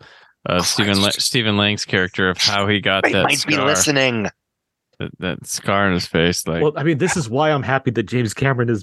I mean, you want to talk about this cultural footprint thing again? It's like this is part of it, right? It's like he didn't sequelize this thing. He didn't make miniseries. He didn't make comics. There's not a lot of Avatar, so it's not less special. And it's not a cash-in legacy sequel. We knew there was going to be sequels when it started. It's now the time he was able to get it right. And you'll have more that'll come sooner because he's done the work already. Like, it's, it is what it is. Well, they've done the work and they've got the, what do they call it? Assets or whatever. Mm-hmm. So it takes less time. It costs less money because assets are now in play from like talking like computer graphic wise. They're already there in play that they don't have to, they can just explore with those now. They don't have to create them, which is the longer part. And I think, and I mea culpa, I wrote about this for the 10-year anniversary, which is that I think a lot of the stuff that we used to somewhat chide the film for post-release in terms of its cultural impact or whatever are now fucking badge of honor. Yeah. And, you know, it's anything, it's you know, the film, you know, the sequel's coming out tomorrow night, tonight, whatever. And it's like this weird, it's almost nostalgic for a time when nostalgia wasn't the driving force of pop culture. Right. If that makes any sense. Well, it's because the guy lives in a vacuum in New Zealand where he's writing these stories and coming up with ideas that just excite him. And he's not thinking about, like, what's going on with the culture today. So when he comes out saying, like, Wonder Woman's not all that, it's not because he doesn't care. It's just like, that's his opinion. That's what he saw. Yes. Like, well, also, I'm assuming he knows with the, you know, Battle Angels in the works. Like, fuck, they ripped off my movie before I got to make it. Because, I mean, I like them both, but they're the same fucking movie. Like, yeah, that's the thing. Like, and he's James Cameron. Like, he can, like, I'll listen to it. You know, he's made the movies to back it up. He's never been like this. Or this misogynist, racist person that they want to pay him to be. He's just giving his thoughts as a film creator, as one of the best blockbuster film creators we've ever had. And I think he's earned the right to say the things he has. And I think people spin his stuff harder than he's selling it. You know, well, and I also think it's just a difference of how these things are covered. You know, 20 years ago, he would have said that thing in a magazine interview, and unless you subscribe to People or Entertainment Weekly or whatever, you wouldn't know about it. Right. That's the thing too. Yes, the volume is raised a lot louder now, and you're missing the. It's similar to a lot of directors where when you hear them talking, there's a big difference between when you're reading them. Spike Lee is a great example of that. Yeah. So like Spike Lee, the way people want to read him, it makes it sound like he's just like this angry man. And it's like, well, for one thing, stop being racist. The other thing, listen to him talk and listen to how much fun he's having living his life. Like, it's he's like he's this adorable little man that you just want to hug. Well, he speaks quieter. People think he's like he's like screaming. It's like, no, Spike. Yeah. If you ever seen Spike talk, he's not like that. And also with Cameron, like I seen that they try to they want the clicks. I get it and stuff, but like when it's talking like Cameron says his special visual effects are better than Marvel's. So it's like all you're saying is, man, confident about his movie and standing by it. Like that. Why is that bad? Like you've seen his effects; they are better than Marvel. Like why is this news? Like why is that bad that he's like? It's just like stop asking that question. Like, do you like your movie? I do. Do you think it's better than this one? I do.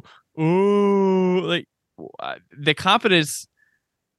Like I hated when what was it? The Transformers when the third one came out and Michael Bay and them were like, yo, the second one, da da da. Like they started like bashing. It's like, oh, stand by your movie. You went and made it.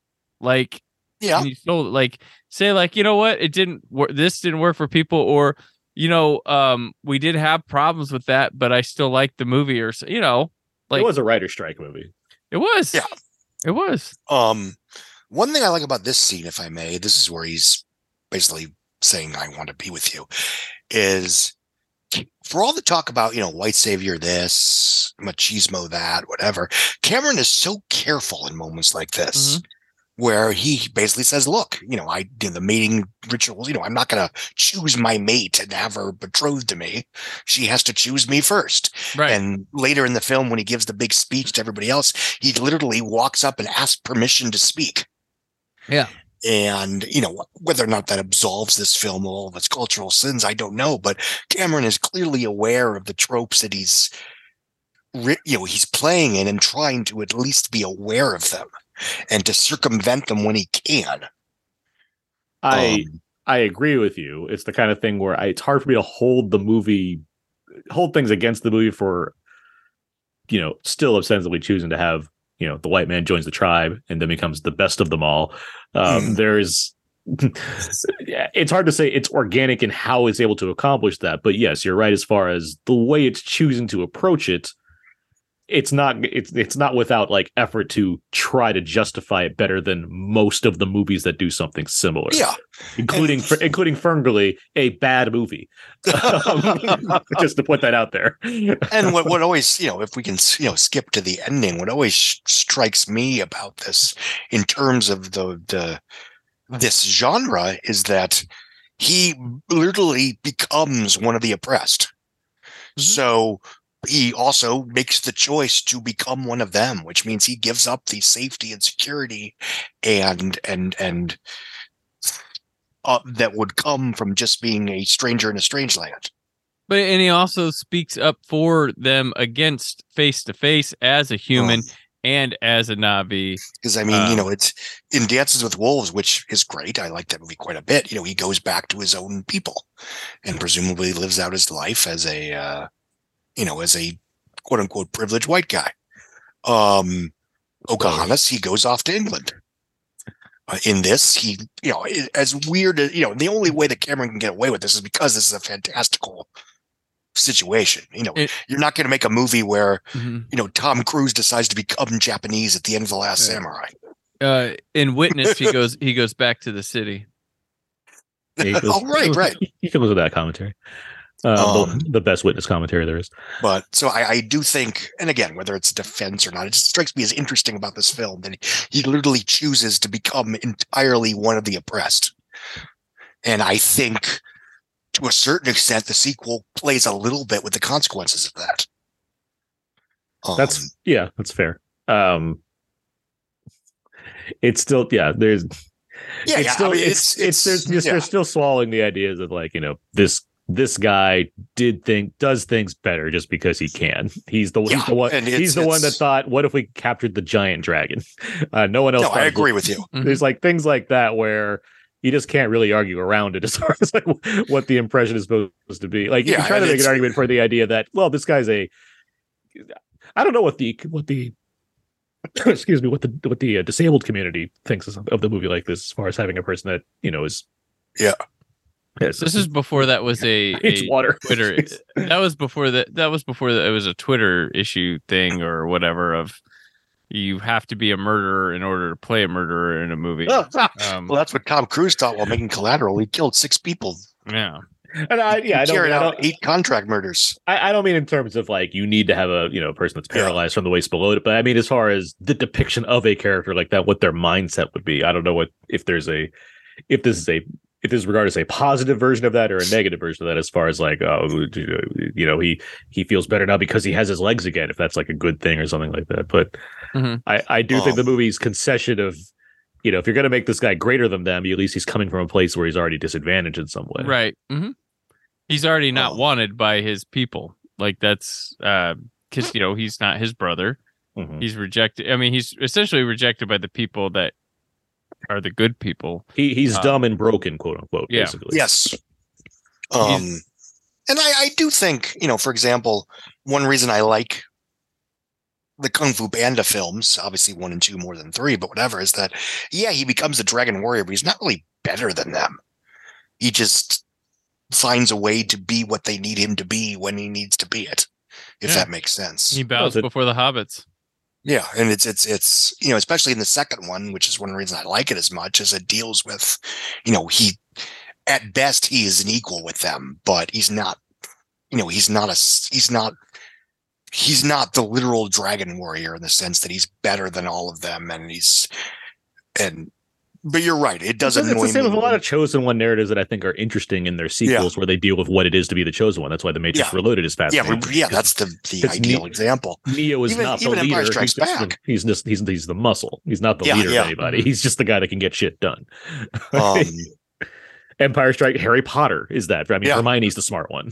Like there's not, you know, there. And one thing I think the Harry Potter films work as well as they do is that he really doesn't want to be the chosen one, and it causes him nothing but misery. There's no wish fulfillment fantasy there, and I think that's what a lot of the quote unquote Harry Potter ripoffs missed. That you have all these kids that are like, you know, I may think I'm an outcast at school and girls don't talk to me, but I'm actually the secret dark wizard. And that's not remotely as engaging as a situation, you know, a Frodo Baggins that doesn't remotely want to be involved in this, but it has to be because circumstances suck, and he suffers terribly for it. Is this the one scene that Quaritch and Joel David Moore interact? I think so. He's just like, get out of my way, and that's it. That's their scene. That's where Cypher starts unplugging them from the Matrix. Put Joe Pants in an Avatar sequel. Not like this. Put Joe Pants as an Avatar. No. He's in the next one, The Way of Italy. Aaron, he's dead. In real life. I watched Chucky. He can't be in the movies. Joe Pantoliano in the Chucky show? He can't be in the movies. He's no longer alive. Don't worry about it right now, Scott. So I haven't watched season 2 yet. Don't worry about it. Okay, never mind. I'll pretend you didn't say that. It's my fault for not watching it live. He just punched a paralyzed man. That's not nice. Well, he is the bad guy. What was he going to do? Aaron, away? He's not really paralyzed. We just talked about that. So it was okay. He punched a guy faking like he's paralyzed for movie purposes. So he deserved it.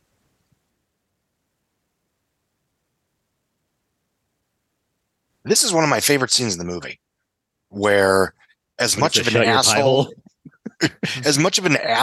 as Giovanni Ribisi, I can never pronounce his name. I apologize. Ribisi is. He actually is talked into trying a last minute attempt to prevent the genocide. The peace was never an option scene. And that to me was such a striking and surprising choice for this character. It would have been just, easy just to say, fuck it, blow them all up now. But the fact that he's talked into trying to prevent that, even if it's for selfish reasons and self-interest, it was, for me, the most surprising scene in the movie. I will say this, because I don't want to delve too far into things to come or speculate too far on where things are. I do think in the midst of the environmentalist stuff going on in this film, the colonialism aspects of these films, when it comes to the characters in this movie, specifically the human characters, I think an overriding theme is that people are stubborn, but they're also inherently good. And I do think that's something that's going to reflect in the overarching story of Avatar, that I'm very curious to see where that goes. Quite possibly. Especially given the whole Cameron wants to take her to Earth in Part 5 thing that's going around. I don't know if that's true or not, but I'm curious what that means for this series. He can because there were no notes on Part 4, so he should be able to start Part 5. That's how it works. Yeah. Why wouldn't you brag about having no studio notes on a script? Like, why is that? Like, oh, this guy sucks. Like. Huh. Oh.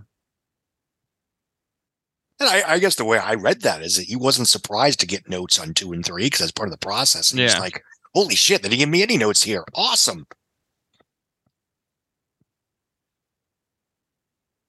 Talking about back to like the footprint and stuff. The movie made its money a bit quicker than Titanic. Went up for a lot of Oscars, did not win the Best Picture or Best Director as Titanic did. His divorce settlement made The Hurt Locker win. No, just kidding. Which deserved or not? No, sorry, go ahead. But I'm trying to think. I'm thinking about like Titanic. That was one of the biggest phenomenons I've ever lived through in cinema history. But that was a period of what, like 6 months? 5 and then after it was kind of like, all right, well, that movie's gonna be with us forever. That was about it. Like nobody talked about Titanic. Well, I didn't have a pop culture footprint being the biggest. Granted, there was no franchise potential there, but like, why is it a thing with Avatar? So what? It made a bunch of money. That's why people make other ones. Is when they make a bunch of money. Like, it's so funny. Like.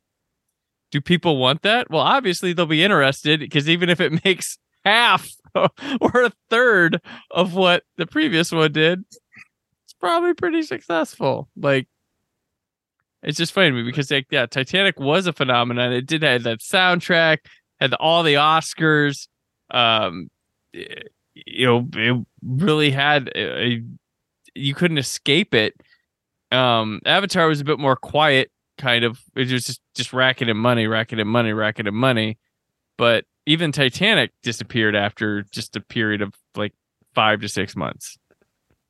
Like, what are you supposed to do? Like, there's not like Titanic Phase 3. There's not. People are too into what's next right now. We used to a good window for a sequel used to be 3 years.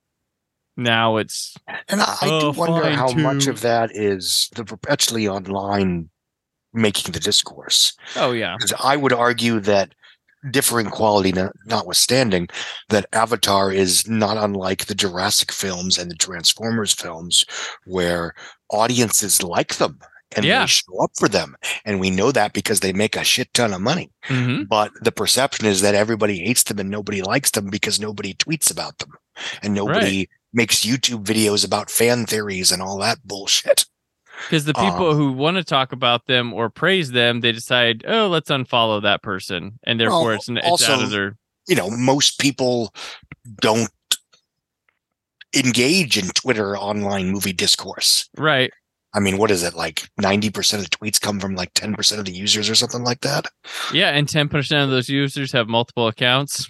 Yeah, I mean, it's you know, the idea that, you know, at the end of the day, money, you know, people like them. We know this because they keep showing up. Yeah. Jurassic World Dominion's the only other film other than Top Gun to make $1 billion this year. Yep.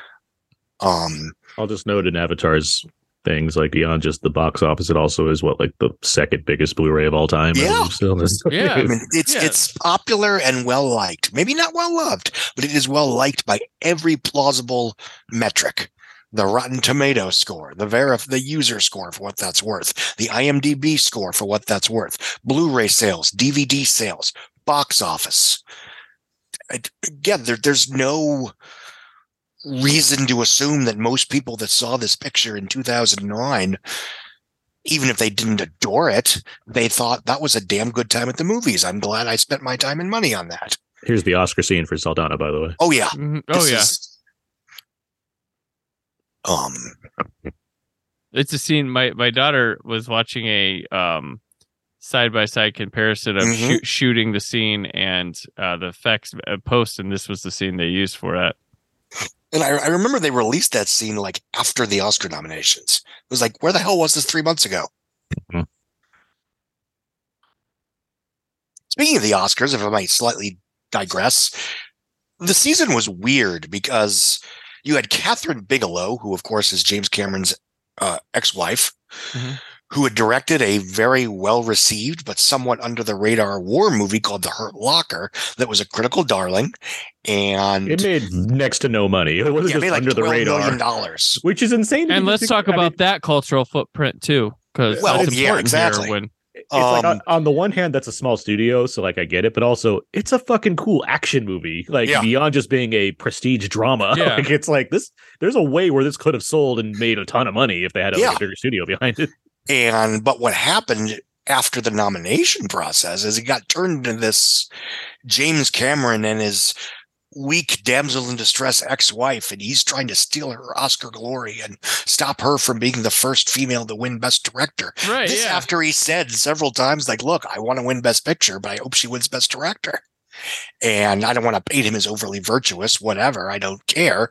But, you know, it basically turned what should have been an unmitigated good thing, which was her winning Best Director, into this kind of weird save the damsel from the big bully man narrative, which drove me fucking nuts back then, because neither of them needed our pity or our whatever.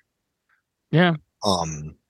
They just real quick on the movie here, because the scale of this tree is so, like, you see how big like these little helicopters are. Then you look at Quaritch's ship, which is much bigger than those.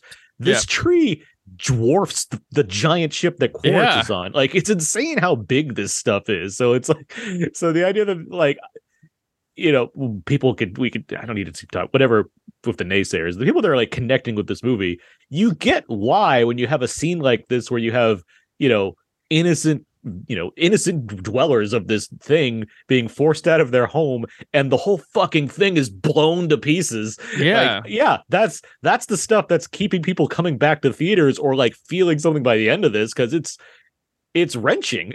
Like it's yeah. So I mean, it's a great way to build to an act where you want to see a giant action sequence take place for retribution against this massive tree that they're just bringing down for the sake of, you know, fuel or whatever, unobtainium. I mean, and it's a pretty obvious 9/11 parable, but it very works much so in the context of the story. Yes, and it's unlike a certain other sci-fi sequel that came out several years later, it didn't do two 9/11s concurrently with none of the emotional impact. That would be The Force Awakens. Sorry. That still annoys me. See, the fact that I can't think of what you're referring to until like, you had to say the movie. It's why it's both neither here nor there, but also, yeah, I get it, I guess. I mean, it's just...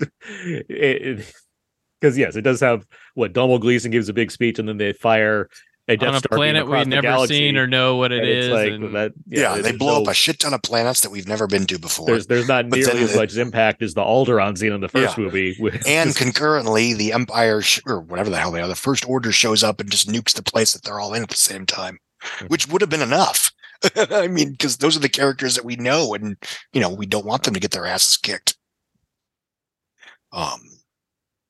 I remember as far as the Oscars go, I remember when they were doing Best Director, right? Because I think it was Barbra Streisand that came out to announce it. I'd have been fucking hysterical if she announced Quentin Tarantino. But the way she did it, she was like, we're going to announce the Best Director here. And who could be the winner? It could be the first woman, the first black man, because Lee Daniels was up. And the way she said it. And that was, and then it was end of sentence. It's like, there's three jerk-offs over here, I guess. Like that's, that was the competition that year. I mean, you know, it's in the same way that it was very obvious who was winning when they brought out Lucas Coppola and Spielberg. Yeah. That being said, again, I deserved or not, it would have been very, very funny to bring Barbra Streisand up there and oh shit, Quentin Tarantino. We had that moment recently. We did. And it was hilarious. It was so funny because all due respect to all parties, they got what they deserved for trying to pull that crap. Yep. And yeah, Hopkins got that Oscar. I was just thinking about that earlier today, actually. Yeah. Just how that to me is the biggest, because even the wrong, you know, the envelope, that was a human error. That was a genuine fuck up. But this was a planned and calculated emotional manipulation stunt that totally backfired.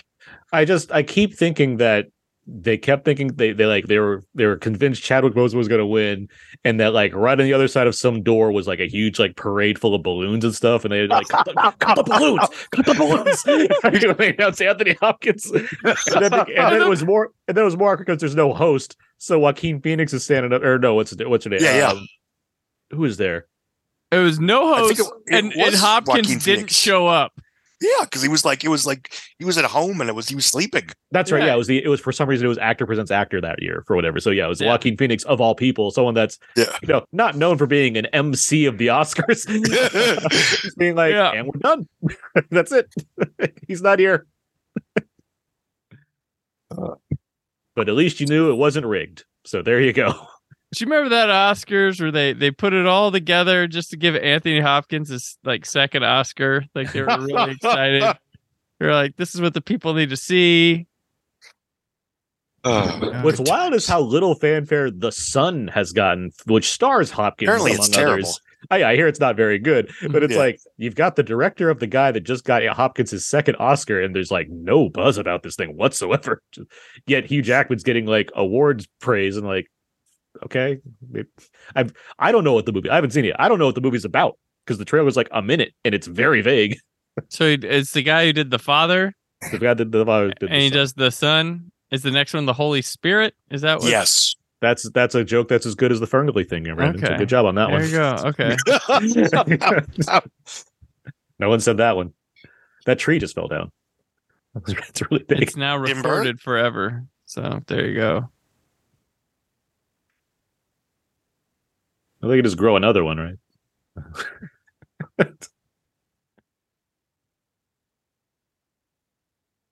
Yeah. See, when you get CCH Pounder upset like this, that's no one's happy.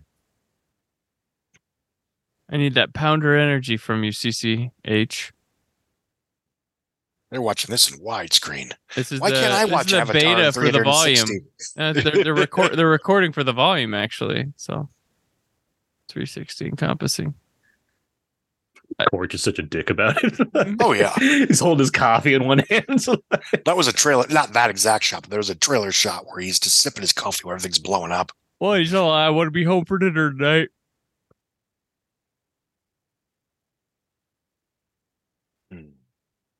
There's a good shot, too, with like Horner's score playing and you got like the horse thing on fire where it's like, oh, okay. Mm-hmm.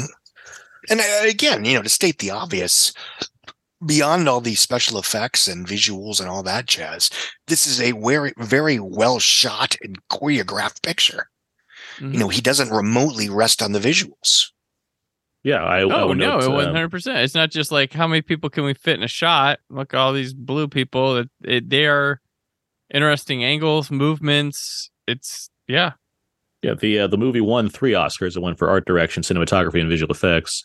Those should all seem obvious, but that's what happened. But specifically, Mauro Fiore was the cinematographer on here. He was brought on because of what Cameron saw him do with Anton Fuqua's Tears of the Sun, because he shot that. There is a lot of lush jungles in that movie. A movie I don't think is particularly great, but it is a very good-looking movie, as I recall. Like, it really uses the environment well. It's the Bruce Willis and Monica Bellucci one, right? Mm-hmm. Yep. Because there's also Hartsworth. There's a... Bruce with Colin Farrell. The Irish equivalent to Monica Bellucci. That was Gregory Hoblit, right? Yeah. Hearts War, I believe, to keep our Fallen theme going. Yes. Yeah, there you go. I'll look that up to be sure. But yeah, he brought on Fiore because of his photography and Tears of the Sun. And I get it. I get why. I haven't seen that movie since I saw it in theaters in 2003. Does that one come after Tears of the Father? But I do remember the imagery quite well, because there's some really cool shots of like Willis and his crew like in the jungles or like coming out of water and stuff. It's like, yeah, Cameron knew what he saw, and he got this guy an Oscar for it. So there you go. Mm-hmm. In the extent that it really doesn't matter, I was always a little confused how much the Na'vi understand about this whole, these people are humans in vessels that make them look like Na'vi type things. Well, the extended edition goes into that a little bit because we get more of what Sigourney Weaver's school was, right? So yes, I remember that. Yeah. Which I do think helps as far as it gives more context to this stuff, because yes, the movie in this version, there's not really much given to have us get why the Na'vi, for one thing, know English really that as well as they do, but also, yeah, get the idea that people this indigenous that have no technology on the scale of what has been done to bring people to this planet, it's a weird concept to be like, so they're not us, but they have our bodies. Like, that's right. That's a concept that doesn't just like emerge. Although he even explains, like, you know, it's got a demon body or whatever. It's like I could see them tying it into their religion in some way. But yeah, I do think the extended version, by having more of an understanding of what Sigourney Weaver went through and how much time has been spent on Pandora, I think that better justifies like why they're so familiar with the stuff that they're now at this point used to. We haven't talked about Michelle Rodriguez at all, who's in this movie as well, but it's the standard thing. James Cameron saw her in Girl Fight, and it's like, I want her in my movie. Like, it's that, you know, James Cameron brings on a lot of, you know, tough women into his films. Not a hard reach to think, yeah, he'll get Michelle Rodriguez in here. Mm-hmm. Yeah, she gave away that her character died before the movie even came out. Yeah. It was sort of a casual, like, yeah, I'm in this movie. It's Avatar. I show up, I shoot a couple things, and I get killed. I'm like, okay.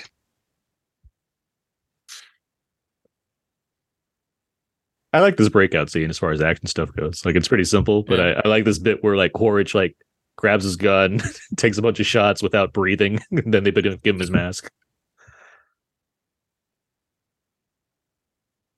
Heart's War is Greg Hoblit, by the way. He had a whole run there: Fallen, Frequency, Heart's War. Unfortunately, Primal Fear, Fallen, Frequency, Heart's War. Oh yeah. And I like the one he did with Ryan Gosling and Anthony Fracture. Hopkins. Yes, thank you. I don't like that movie, but I saw it. Fair. I mean, I saw it once. I thought that was nice, whatever. I like the first like 10 minutes. There's a part where like Gosling is, he's coming from like a party or something, and he gets into the courtroom and he's wearing like a tux, and Xander Burke, James Cameron, T2 star Xander Berkeley's the judge, and he calls him James Bond, and it's pretty funny. And what was the name of the Diane Lane? Untraceable. Which I did not enjoy at all. That's a terrible movie. That was a nasty, nasty film. It's really mean. I mean, I remember thinking this is much worse. This is what people think the Saw films are. Yeah. That was the entire purpose of that movie. Yeah. Or, you know, Hostel or whatever, that quote unquote torture porn. Yeah, torture porn. Yeah, it's a perfect example of that. Not an example of that is Turistas, which is like, fine. Yeah. It's pretty good. But it came out within that range, and that's how they advertise. There's right here where he's like shooting his gun, holding his breath. Yeah. And it's his little gun too. That's what's getting me. He just does not give up. Yeah. Even the way he like breathes is like menacing, because he doesn't like open his mouth to gasp for air. He just like grits his teeth. But he got her. Yeah, all those shots, he still got her. He killed the old lady doctor. Rock on, tree hugger. I'll get you. Yeah, he punched a disabled man. He shot Sigourney Weaver. He blew up a whole tree. What can't this guy do? At this rate, he's going to get canceled. Why do you think he's on Pandora?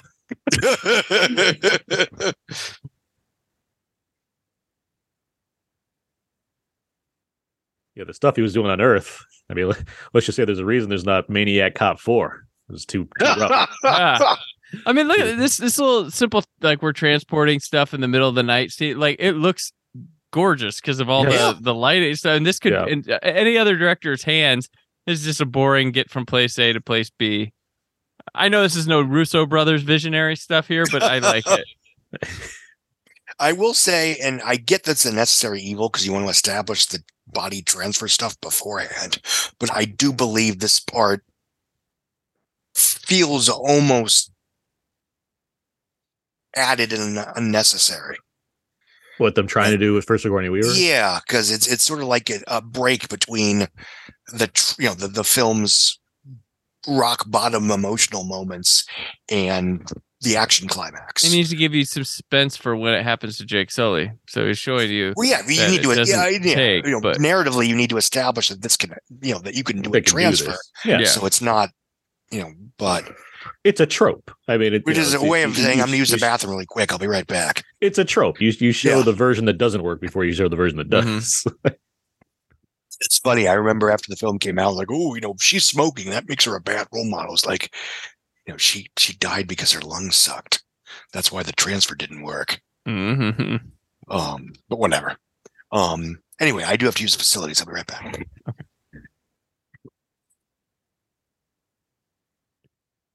There's another, amazing tree thing.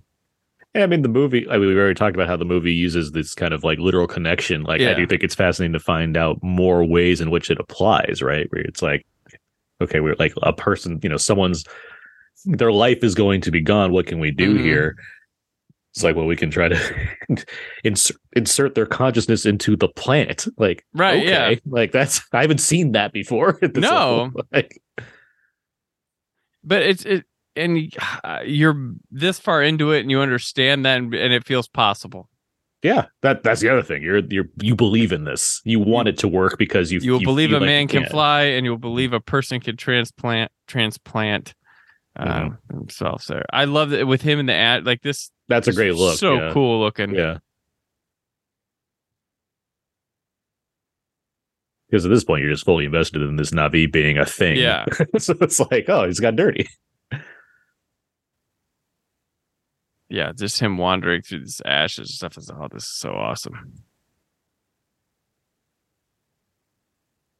And yeah, it looks devastating just seeing like the remains of this giant tree and everything. That's horrific because it was the most fun place there. A lot of important stuff happened there. Like, and it's just, yeah. You feel it. And it does well by having, the fact that they're blue-skinned aliens, like, it plays well into a scene like this where you see where the difference is here and the contrast and how that works thematically as well. Mm-hmm. But his dragon survives. He got that going for him. It's true. He's going to get a better one, though. Yeah. For now. Yeah. It's one of those temporary dragons. You can't just keep riding that dragon. Right. It's like, the dragon's like, I thought we were a thing. He's like, no, man. I was just riding you to get to this one. Yeah. I do wonder. So, like, he's on his dragon and he's looking for, like, the biggest, baddest dragon. I'm just curious, like, what was the process of him finding this thing? Like, how did he come across it? Yeah, like, just flying around, like, we got to find the big one. Where is he? Yeah, keep going higher, fly higher. Is that nope? It's time.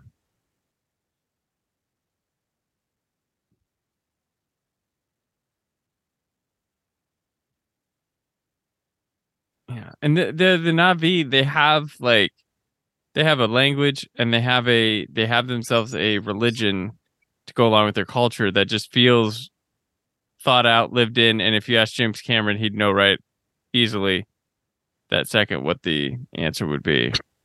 Well, once again, I mean that's why we kind of scratched on this, but yeah, like the 90s is when he started developing like the idea for this world and this story, right? He wrote like a big treatment, wanted to make this movie. Had to wait because the technology just wasn't good enough. It's like, I know what I want to do and I can't physically do this right now.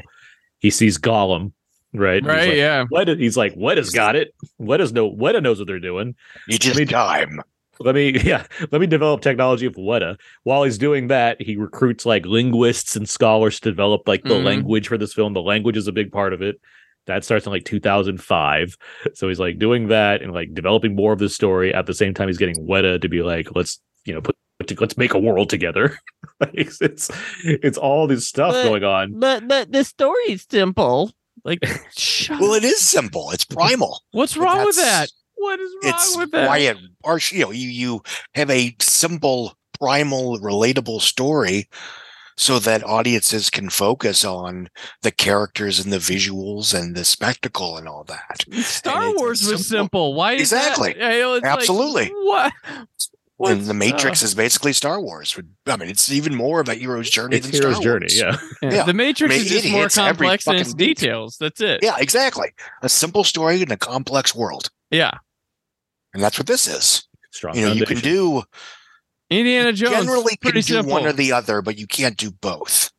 Yeah, and I'm sure there are exceptions to that rule. But there's worth its exceptions, but it's like, it's just being good at making movies is what matters. Yeah, exactly. Like, I feel like, and I've said this to Aaron playtime. Like, I feel like craft and technical wizardry and stuff with movies is like not held up as high or appreciated as much as it should be.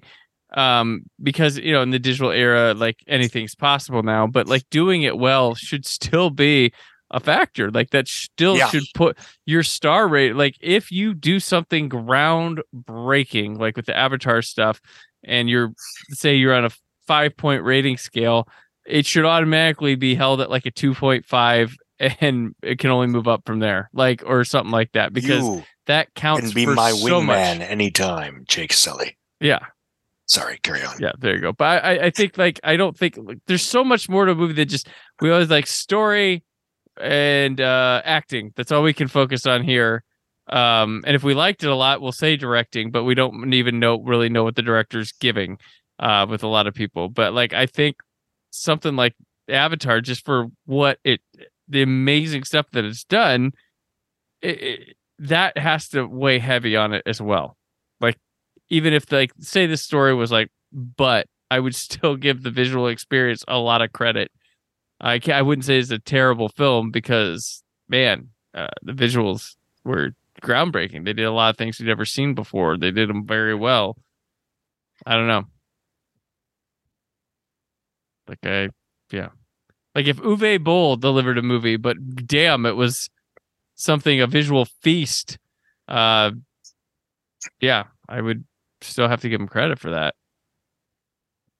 Well, I mean, to use an obvious example, I mean, and I don't even remember their names offhand. Those two guys that did all those lousy satires in the 2000s, Friedberg and Seltzer. Or whatever. Yeah, of those, I mean, vampires suck is almost okay. For whatever reason, you're not going to get me to say much about these movies. Yeah. No, and that's all I'm gonna. Well, like I've seen like some of the dismissive stuff about the new Avatar. I was like, well, visually it's pretty awesome, the action, but the story, 1 out of 5. Like, no. Sorry, like, no, I don't know. I haven't seen the movie, but it's just like, I don't know. It is unfortunate that visuals of a certain cinematic level are no longer taken for granted. We can no longer take it for granted. Yeah. I mean, we'll see. I mean, we're talking a day before this movie comes out as far as what the world's going to respond with, as opposed to the handful of people on Twitter that have seen it. Right. Yeah. Well, that's all I can go off of right now. But there's not much wrong visually with this first Avatar movie. I will say, this stuff with, you know, the humans and with the trees, not the best. I think it stretches it a little bit too far. He rectifies that in the sequel as far as human interactions with Na'vi goes, but I think this stuff is like, that wouldn't be a scene I'd highlight from a visual perspective. I like this though, when it doesn't work and it all fades to black like that. That's sad. It's effectively sad. Wah, wah. Yeah, that's what James Horner put on there, and that's why they fought again. I'm sorry, took me a second. His camera fights with people sometimes, and he's fought with Horner of quite a few. He wasn't, I believe, he wasn't too thrilled with the Aliens score, if I'm not mistaken. Every trailer editor in the universe was. Yeah, but he wasn't, and that's why he didn't work with him on T2 or True Lies. But then he heard his Braveheart score, and that's what brought him back for Titanic. That makes sense. I think he really liked his Braveheart score. I believe that's what it was. He's like, fine, come out and like, back, just James. Fine, I'll make a greatest hits album of all my themes, and I'll win an Oscar. Mm-hmm. That's not necessarily a criticism, because that score is awesome in the movie. So yeah, but so he got him back for that. It's funny because I listened to I bought the Titanic CD before they actually released that, like a month before the movie came out, because Cameron wanted to be like a Broadway production. Yeah, because it rules. It's an amazing score. Yeah, yeah. That's a big part of the relevancy of Titanic. Yeah. The fact that the music is incredibly iconic. Yeah, but listening to it out of context, I liked it. It was very good. Because it's good music. Yeah. It felt like a James Horner greatest hits album to a certain extent. You had certain tracks that sounded like The Rocketeer, certain tracks that sounded like Apollo 13, bits of Braveheart, a little bit of Aliens. And then, of course, when I saw the movie, it's like, holy shit. Even though I already know this music, it is kicking my ass. Mm-hmm. Here, it's fine. Like, I don't think it's a bad score by any means. It's not. James Horner's done a lot of really good scores. This is the one where I'd rank it super high among his many themes that he's made. It's almost invisible music, especially for him. In a way, I mean, there's theme. There's a lot of stings, to, like, highlight moments, especially with like Quaritch, where it's like, da-na-na! Like, it just has this kind of like almost like old school war movie type of feel to it, mixed with like obviously like the tribal stuff and what have you. But yeah, it's like appropriate seasoning. Like, it makes sense given the context of this movie. But yes, it's not. I mean, with that said, like when the trailers for the second one started coming out and they're riffing off of the theme, because obviously James Horner passed away, when they're riffing off of the theme, it's like, okay, that sounds recognizable. It has that going for it. Like, it feels like it fits. I really like the music they used for the first teaser. I do too, and because it made me feel like I was being reminded of Pandora, movie where the music is not something that I'd associate with Pandora, and yet that trailer got me in a zone where I'm like, this reminds me of this movie. It almost felt like a warm, welcoming welcome home. Yeah, which is impressive for a movie like this that doesn't really like the score. It's no Titanic. No. Even the theme. What's the theme? Is like what Carrie Underwood or someone done the theme for, like, the song at the end of the credits. For this thing, I will take your word on that. I believe that's right. No. Leona Lewis. All right. Jesus. They can't all be My Heart Will Go On. Mm. As much as they tried for a couple years. I'll be curious if this song by The Weeknd takes off, because I like this song and the new one. Yeah. I also I like The Weeknd, so yeah, it works. I like it more than Adam Sandler. Generally worth waiting for. Here's another teaser for The Way of Water right here. I do like the way it is hinting at stuff. Like, there's a whole world beyond Pandora, guys. Like, check this out. It's like, you're not, we'll get back to this another time, but here's some other tribes that exist in this world. Yeah, I like that he thinks, I mean, to have, like, it's not just Na'vi. There's Na'vi, but the Na'vi have community. They have, because another director could be just Na'vi. It's like, isn't there a whole planet? Like, well, yeah, but you know. Also, that big speech that he gives where, yes, he asks permission first before he can talk. I really like the way, you know, because you're at such a low point, like you mentioned, Scott. It's the whole, like, you know, everything's bad right now. And I do think it works in being rousing the way it's supposed to. And then the coupling that with having Laz Alonso's character, like, translating what he's saying and, like, getting everybody excited. I think that is good stuff. Like, that's just good, like, beat stuff for the story. And then his speech is pretty rousing, too. Yeah, well, I was about ready to grab a gun and kill some Na'vi.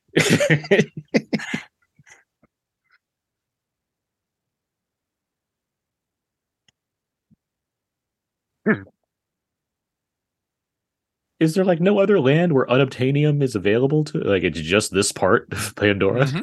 It's like the spice of Dune. Can they just, like, get some vibranium? Apparently that's everywhere now. That's a daily. It's only in two places, Scott. That we know of. It was in one place. Now it's in two places. I'm pretty sure in every Black Panther movie, they're going to find vibranium somewhere else. I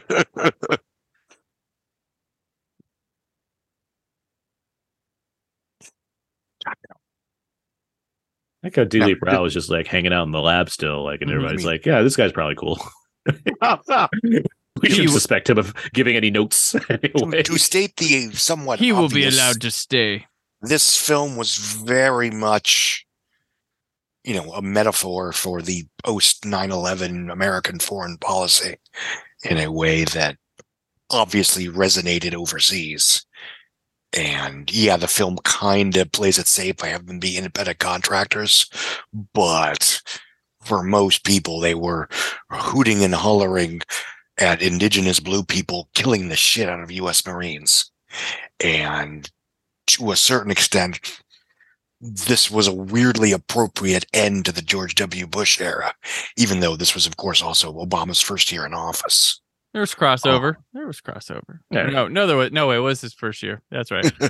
Sorry, I'm like, it opened in 2009, went into 2010. I was thinking the opposite way, so sorry.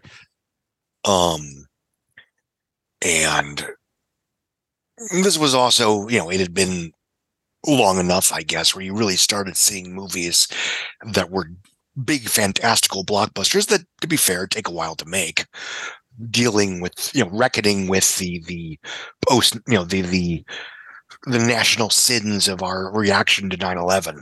Obviously, The Dark Knight. I would argue the Pirates of the Caribbean sequels, where the British so overreact to the menace of piracy that they become the bad guys themselves. Well, the pirates are just a bunch of free-willing, lovable scamps that go around taking wine and taking names or whatever. So, yeah. Tom Hollander is bad guy. He wants, and even, you know, How to Train Your Dragon was sort of, you know, it was, you know, these two seemingly disparate enemies that realize that they don't actually have to kill each other if they don't want. Although, of course, the film does kind of have an hour where they team up to kill God.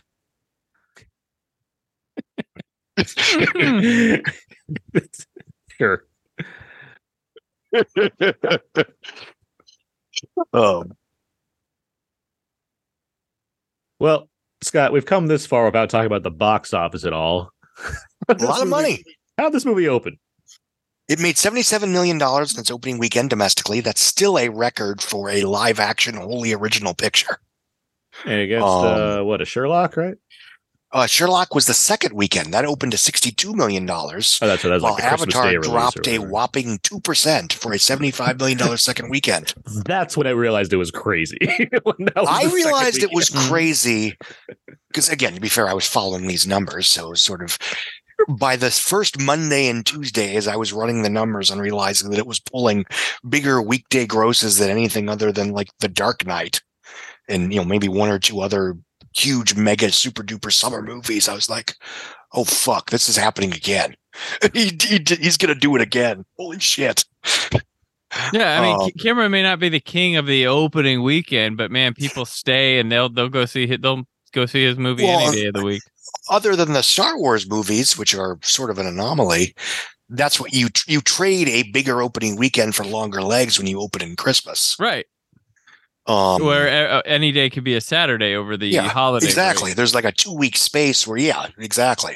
And that's, you know, even something like King Kong, which was a quote unquote disappointment when they only opened to like 66 million over 5 days, it legged out to 210 and 550 worldwide. What I love about Avatar is there's a whole Wikipedia page devoted to all of the records Avatar broke at the box. It's a long page. It's a long ass page. It's a huge page. I was there. And yeah, it eventually topped out at 749, not counting any re-releases. Domestic, which was the biggest grossing domestic earner of all time, not accounted for inflation. It made $2.7 billion worldwide. Again, not counting any re-releases, which was, I mean, it was $900 million more than Titanic, which had done $1.8 billion at that point. Now, there were doubters, obviously, as there usually is, right? There were doubters as how big this thing would be. Yeah, because, I mean, it's I remember doing a radio interview over Thanksgiving weekend, and the people I was talking to, I think it was the BBC, they didn't even know what the hell Avatar was. They'd never heard of it. Mm-hmm. And there were like people on the street talk show things where they'd ask people what they thought of Avatar, and they had no idea what the hell they were talking about. There was a real plausible fear that it would get comparatively steamrolled by Sherlock Holmes. And for the record, Sherlock Holmes was also a big hit, so it wasn't like winners and losers here. Yeah, everybody won. And the squeakquel. The squeakquel did great. The squeakquel kicked ass. The only thing that lost was Princess and the Frog. Because they released it too late. Yeah, exactly. Exactly. They all the hype and all the interest and all the media attention was over Thanksgiving weekend when it was opening in like 2 screens. They wanted that old school, you know, limited El Capitan release. And by the time it went wide in mid-December, everybody was talking about Avatar because it had just had its first critic screening that Thursday, and everyone was like, holy fuck, he did it. And then that Monday was the IMAX press screening. That's where I saw it. And then, you know, the rest is history. It was re-released in August of 2010, where it brought its domestic total up to 760. And then its overseas total by, you know, X number of dollars. I don't know. It was still 2.7, 2.8, give or take. The Blind Side was cleaning up also at that point, too. Yeah, The Blind 2009 was a crazy year. Yeah. The last few months of I could do a whole book on just the last 4 months of 2009, because you had Paranormal Activity just making $7 million in 200 screens in part of its platform release. And eventually, you know, that season sort of climaxed with Halloween, where it kicksaw Six's ass all over the place and sort of, you know, the king is dead, long live the new king. And the next week you had a Michael Jackson biopic documentary concert thing that opened at $30 million domestic, 100 worldwide. I mean, that's unthinkable today in any number of ways. This stuff is all cool, by the way. We're watching this finale. This is like dragons flying from the air, attacking spaceships, and horses on the ground go mobilizing. Like, this is great. Yeah, this is Lord of the Rings level spectacle. I mean, that is a compliment. Yeah. This is the kind of thing where are we right now? We are 2 hours and 14 minutes in. There's still a half hour of this movie left. Yeah. And we're getting to this giant action sequence that you've built up to after all this, you know, epicness, all this scope that we've been seeing and learning about the land or whatnot. Now we're getting this pure Cameron. James Cameron does action, and he's pretty good at that. He's lots of arrows. Lots of flying arrows. Boom. That's everybody's favorite move. They grab it by the tail and they throw it into a cliff. Grab that. It's either that or slamming an arrow into a cock. Yes, exactly. Which is always cool. Slight spoiler for the sequel. They do that a lot. That's like, you know, Scarlett Johansson always does, you know, only has the one move as Black Widow where she like grabs their neck with her thighs or whatever and does a triple flip or whatever.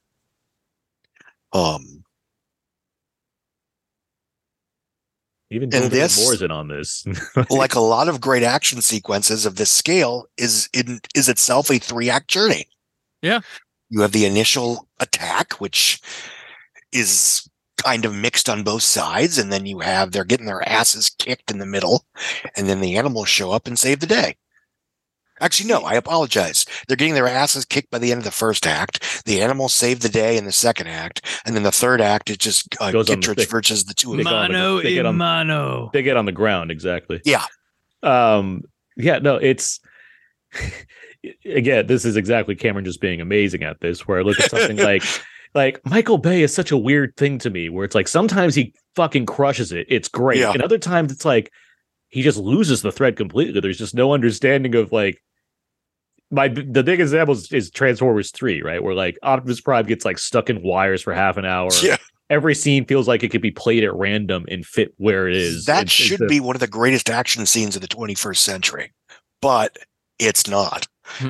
For exactly the reasons you described. Because there's no narrative consistency to it. Yeah. It's just like, it's just a number of greatest hits piled together. It's funny because, you know, the next year Joss Whedon was like, what if we did that, but it was good? Mm-hmm. Michelle Rodriguez got herself some face paint and her helicopter to Mark to be like, don't hurt this one, Na'vi. Friendly. That's the best that she can do. She's wearing war paint, so. Yeah.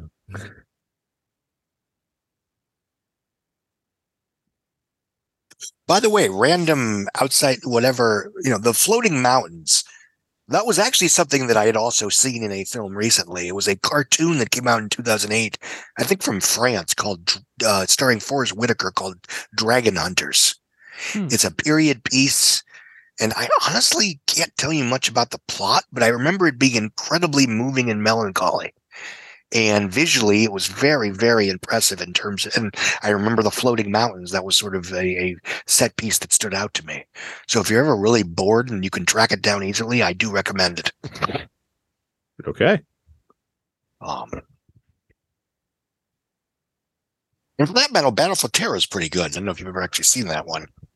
I know it exists. Yeah, that's basically. I know it's been noted as being similar to this. Yeah.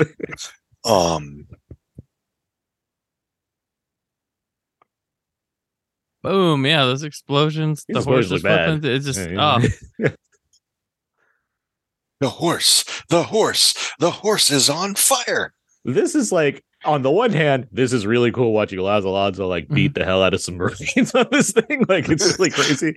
Not crazy about the like how much they want to make him resemble Native American by having all the vestige on him and what have you. Yeah. But then he gets taken out like a punk right here. It's like, okay. But geez. It's such a great death scene. It is, but it's like, man. Like, this guy's supposed to be, he's like the best, outside of Jake Sully and Natiri, the best warrior they have. Like, this guy gets lucky. I guess so, right? He just like pops out of the corner and takes some shots. And then like Michelle Rodriguez dies right here.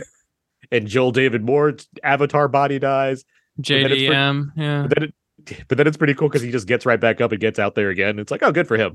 He's not done.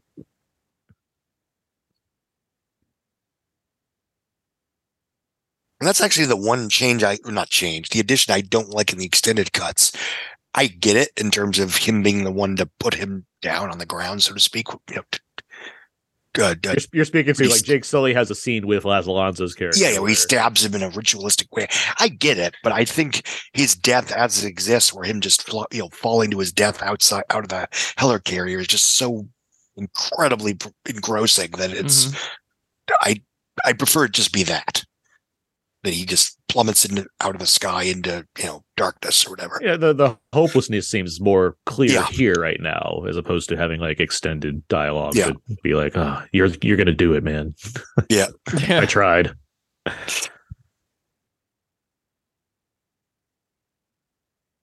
I like that ticking bomb, by the way, as far as that kind of plot device. It's like there's a giant thing they're going to unload here.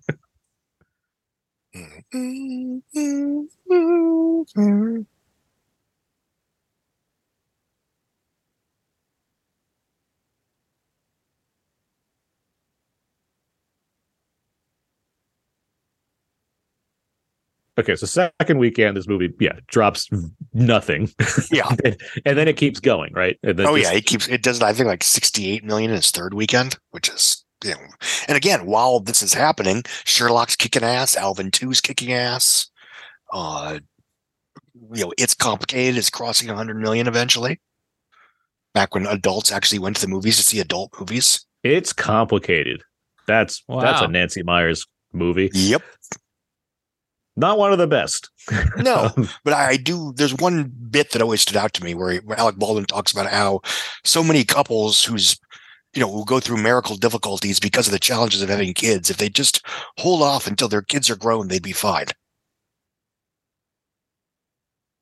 I think what else was out? Princess and the Frog. Invictus is out. Oh, right. That one was not a super smash. The second best movie about apartheid that year. What was the first again? District 9, of whatever. Course. Yeah, but the one thing right there, it is when he gets crushed in the face. That's great. The one thing Invictus had though that District 9 didn't was a memorable performance worthy of an Oscar nomination. Because if there's one thing that Invictus had, it's not just Morgan Freeman as Nelson Mandela, but that guy that Matt Damon played. That guy. What does Matt Damon do except let other people take the spotlight? That guy, man. That's what I find most interesting about Damon is how often he's willing to take a back seat and let the co-star get all the glory. That's great when a dragon bites a guy out of the thing.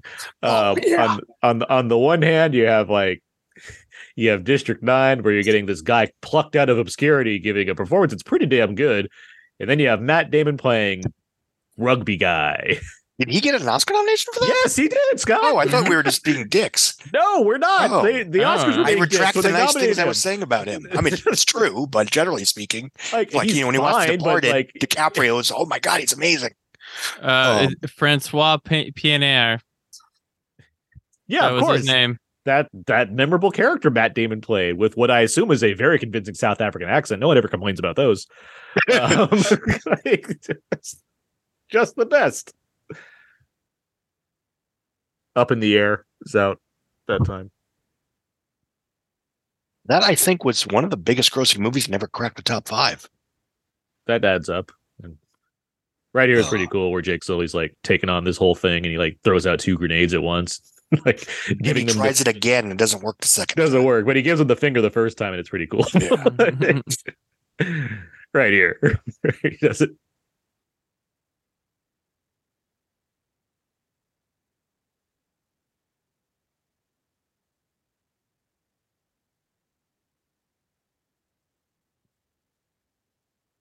Oh, 9, of course. The other memorable movies. Oh my God.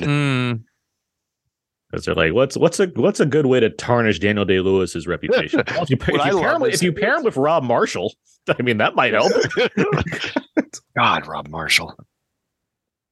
That wouldn't amuse me because, you know, it comes out. It's terrible. The reviews are bad. Nobody shows up. And then you have articles in the trade saying, will bad reviews and poor box office hurt 9's Oscar chances? Yes. Yeah. And if not, what the hell's going on here? Rounding out this time, of course, did you hear about the Morgans? That opened against Avatar. Did you hear about them? Nope. And nobody else did either. But did you? I heard about them, yeah. Okay. That's that period where every 2 years, Hugh Grant would just pop up with another movie star and be like, hey, we're trying this again. Yeah, and he'd make money. Music and lyrics.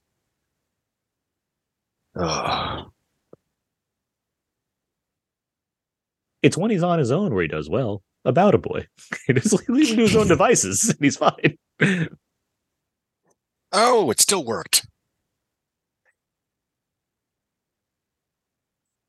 Okay, good. Here's another good Quaritch scene right here where it's like, my shoulder's on fire. I don't care. I'm getting in my neck. This is his Rasputin cosplay scene right here. Yeah. Like, he leaves it on fire. He's like, okay, let me put this out. Minor inconvenience. Yes. And here's the follow up to the leaf thing, right? Where he's falling down. He's like, now I do catch the leaves and I know it'll walk it off. It took like 2 hours, but there's a payoff to him landing on the ground.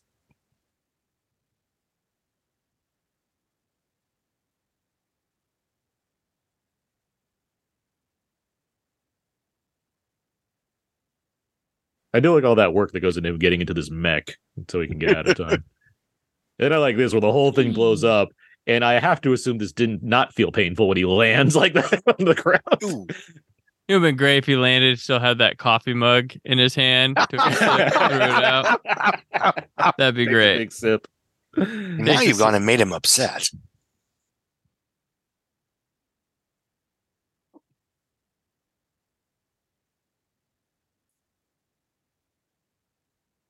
I mean, I do like that they bonded with these other animals too. They got this panther thing on their side. But, I mean, I get, like, Jake Sully went back on his deal he made with him. I'd be pissed, too. He is not a trustworthy fellow. Oh, a good thing is a rearview mirror. Objects are close. Oh, God.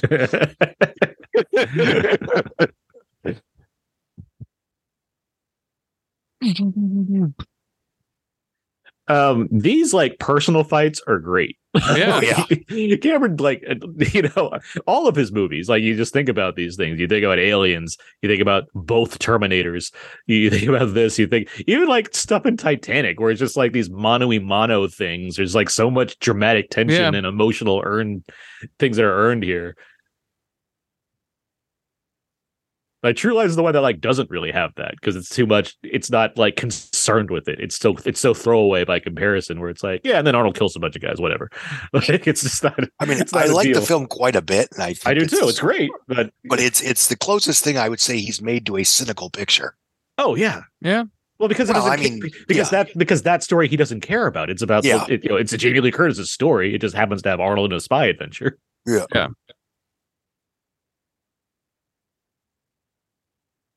But yeah, by the time you get like, you know, the main terrorist guy or whatnot, it's not like Arnold and him need to face off really. It's just like, okay, let me deal with this. Like I'm like the wife stuff is that's the core of it. By the time when he's holding her hand off the limousine and then the nuclear bomb goes off as they're making out, like that's the climax. Yeah, that's of the movie. That's the emotional end game. Everything else is just epilogue where it's like, okay, our daughter, all right, I gotta save him from a terrorist, another one of these. Like, let me do that real quick.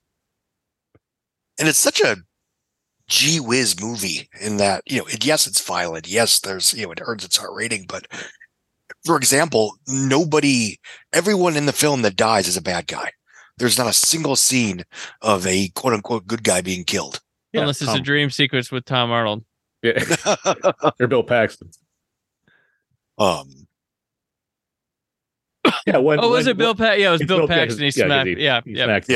Well, like what? You're exactly right, Scott. Like in that, after the nuclear bomb the bomb goes off, and it's like our daughter's been kidnapped. We have to get her. What? Because I just watched it recently. Arnold's line is literally "bye," as he says. Like that's what he says as he gets in a Harrier and flies off. Like, it's this weirdly gee whiz picture. Yeah, and you know I realize this is an excuse, but. When I was watching it, you know, I in terms of the film's depiction of Middle Eastern terrorists, they were so cheerful and funny that it was like, I don't know, it's the whole film has this weird gee whiz quality to it. It's weird because it's this mix of it wouldn't play well with main audiences today in that way. But at the same time, like if you actually really watch it, it's not like it's too like silly to be offensive. Like even the Jamie Lee Curtis stuff. I remember, you know, I saw it when I was 14. It's like it was really the first time I had seen in a mainstream movie of this nature such a sympathetic female character who was seen as being worthy of love and respect and quote unquote forgiveness, even while contemplating adultery. Mm-hmm. That the film didn't, basically took her side. And that's why I've never understood some of the accusations thrown its way. It's like the film is entirely on her side in terms of her emotional feelings. Yeah, you're not, I mean, you're laughing along with Arnold to some degree, but you're also not you're not super cool with him at this point, because he's purposely being a dick. And also even, even says, I want to give her a little bit of adventure, and it's almost sincere. Mm-hmm. By the way, extra $200 million because she kills the bad guy at the end. Yeah, this is great. And then you get, and not only does she hit him once, she gets him again. Oh yeah, another second arrow. You need two arrows for this guy. She kills him dead. And again, what's the first thing we see in this movie? Those giant fucking arrows. Mm-hmm. And he even says something along the lines of like, "It'll take more than arrows to get me." Yeah, there he goes. So I got the knife. I need to use it. Do I need to use it? Nope, we're okay. That's a good look she gives too. Is when he's dying, and it's like it just adds up. This stuff is fascinating to me, by the way, too. As far as like he's running out of air, and he has to like take deep breaths so he can be inside of his avatar. While it's a lot of like neat cross cutting to make that work. And it doesn't have to do too much because the movie has very easily communicated all this the whole time. So no, correct.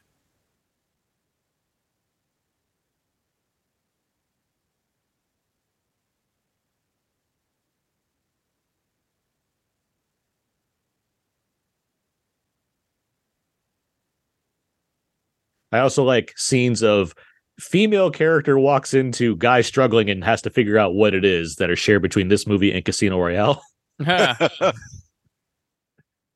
What were they doing here? Oh, they were trying to reach for this thing. All right, I figured it out. Got it. They're fine now.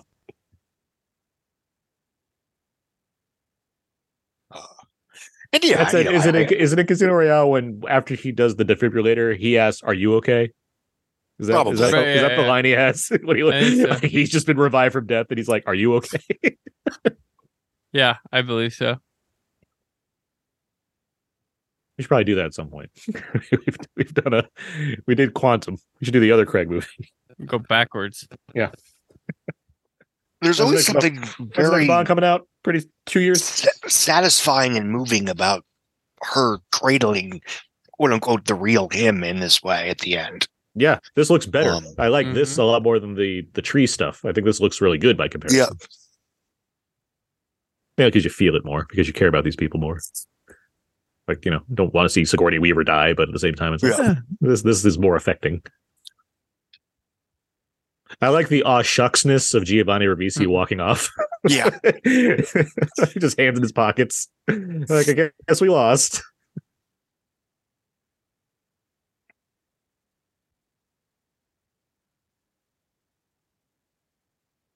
Get out of here. I come back on weekends?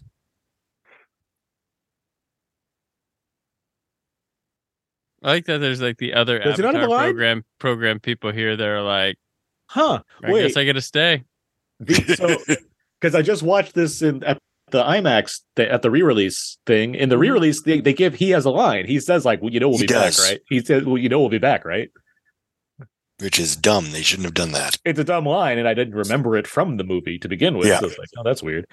Oh, so it's not in the theatrical cut. So that's like a weird. That was like a weird movie. That's a weird sequel tease. Like as if we didn't know there's sequels coming. So look forward to that on the 4K release of Avatar, I guess. Giovanni Ribisi as an extra line at the end.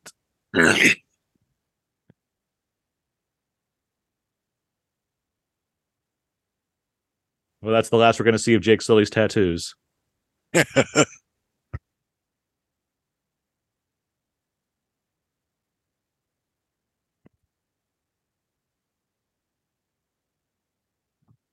They do seem more, Mr. Anderson. They do seem more excited about the whole tree thing here this time around. Probably helps in it. Well, they won. I know.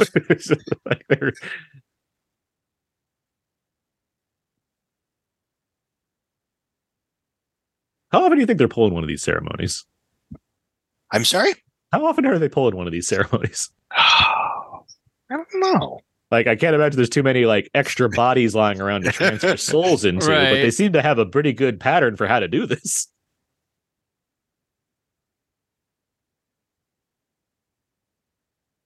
I'm going to hang up this body. Okay, that's the last time we see Jake's tattoos. What you don't want to see. I do like these weird like jellyfish things that are like hanging around all the time. Yeah.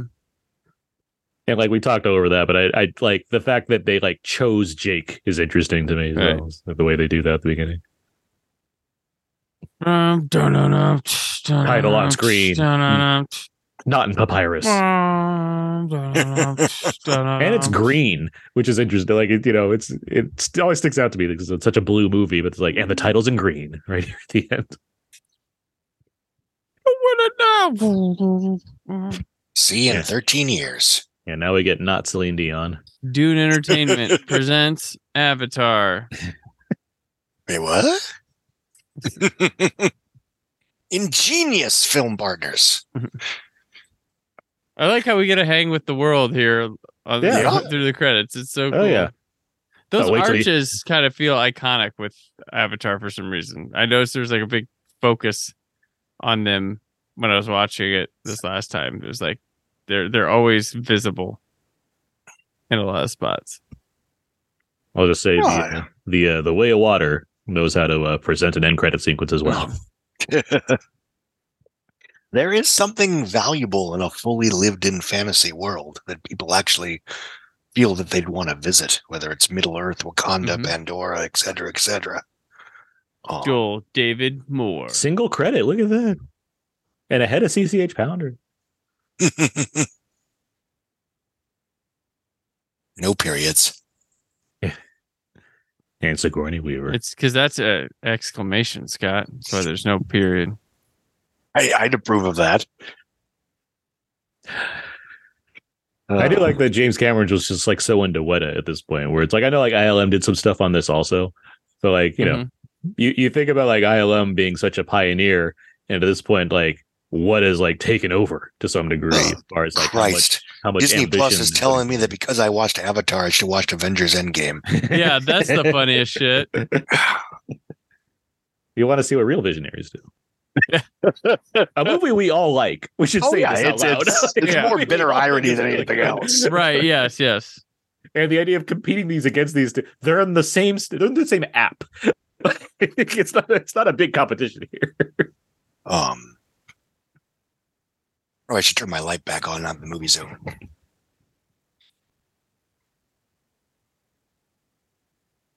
Well, we did it. We talked all about Avatar. We did it. With no tangents. 2154, not going to be the same. 20 what? That's when this takes place, 2154. Oh, soon. We're getting there. We can survive we survived most of the cinematic plagues, the 12 monkeys, the Demolition Man shit. We're in Soylent Green right now, I believe, is where we are past Blade Runner, heading towards 2049. Or past Blade Runner, How's fine now, and then we made Contact, so we have that going for us. Let's see, we passed Demolition Man, we passed Predator 2 a while ago at this point, and Ellie's even worse. So yeah, we passed Conquest for the Planet of the Apes. Ooh, that was rock bottom. It's all uphill from here. A while back, but. We haven't got 1994, I believe. Is when does the reboot, the rebooted trilogy take place, give or take, if you know? Of the Planet of the Apes? Yeah. I would say the Genesis would probably be like when they came out. Yeah. Okay, so even War, I think, is not too far ahead of things because it's just the way things, because Caesar's still alive. I mean, so it's like, it can't be too far. Well, yeah, he had immense salads. So exactly. Yeah, that's what happened, yeah. You know, a monkey invented that, right? They're treating like what? Yeah. Well, apparently Adam Driver killed the dinosaurs. That's what we're learning this week. Yeah. I'm surprised it took this long for us to figure that out. Yeah. Super Mario Brothers lied to me. This movie was budgeted at $237 million. A bargain. That's what they say. There's been always rumors that it's been a lot more. I think the main thought is it shows. Like, who cares? Yeah. Like, it made $2.7 billion. Whatever it cost, there it is. Pretty sure it didn't cost that much. Like, oh no, Avatar 2 cost $400 million. You know what cost 130? Emancipation. And like Luck cost like 1 to 200 million. Does anyone even remember Luck? It's worse than every Pixar movie. It's fucking terrible. It's not good. You know what else cost 200 million? Red Notice. Fucking Gray Man. Hey, that was made by visionaries. The Gray Man. Visionaries. Because they have CG in their movies, so they're visionaries. All right. Well, that's enough bad mouthing of the Russos. I think we could wrap this up as we get to the end of this. You know, they help progress gay cinema by playing a gay person in one of theirs. In a film we otherwise mostly enjoy. Yes, that's right. That you should watch right after Avatar. Yeah, exactly. In fact, you'll get to that scene really quickly. Another film that, you know, to its credit, isn't full of action, that holds most of its slam bang material to the end. Yeah. It's more keepery up to the third act. You can say that about a lot of Marvel movies, honestly. Yeah, so. Yeah.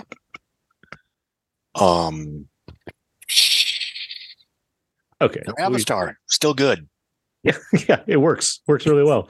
And I look forward to watching the next one again after this. Me too. So, yeah. Mm-hmm. All right, well. Let's go over this thing. Let's wrap all this up. Where can people find more of you guys online? Brandon Peters, where can people find more of you? You can find me personally on Twitter and Instagram at Brandon4KUHD. I have written stuff on whysoblue.com. I think it's like top 10 list time of the year. So that stuff's going to be on there or on my YouTube channel, which is part of the Brandon Peters Show, which you can check out Scott and I talking about Wednesday here soon. And then you'll be hearing these commentaries for a couple weeks as I take a break into the new year and come back with some fun stuff for you. Scott Mendelson. I'm at The Wrap at the moment. And I'm still at Twitter at Scott Mendelson. Find everything I do over at my personal blog, thecodazeek.com. I write for Leave Entertainment and Wise Blue, and I'm on Twitter, Aaron's PS4. This podcast can be found anywhere you can find podcasts or on all the socials as well, Facebook, Instagram, Twitter. Follow us on all those platforms there. Let's see. Next, we're starting a new year, guys.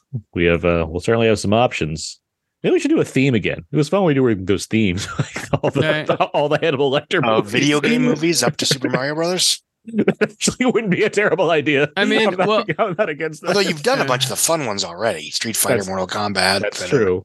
But we'll think of something. It is fun to do some kind of a theme that carries. Have we done any John Wick movies?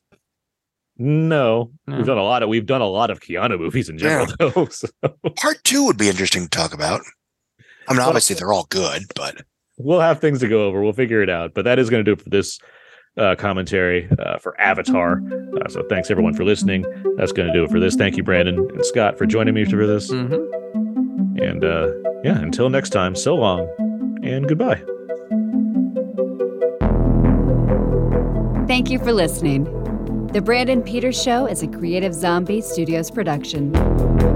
Produced by Brad Shoemaker and Brandon Peters. Written and edited by Brandon Peters. Announcer vocals by Jessica Alsman. Theme song by Metavari. Web design and show art by Brad Shoemaker with Brandon Peters. All music and clips featured in the episode are property of their respective studios and no infringement is intended. Additional information on this and other episodes at BrandonPetersShow.com. For any inquiries, press opportunities, or sponsorship, contact mail at BrandonPetersShow.com. The show is available on Apple Music, Spotify, or anywhere podcasts are found.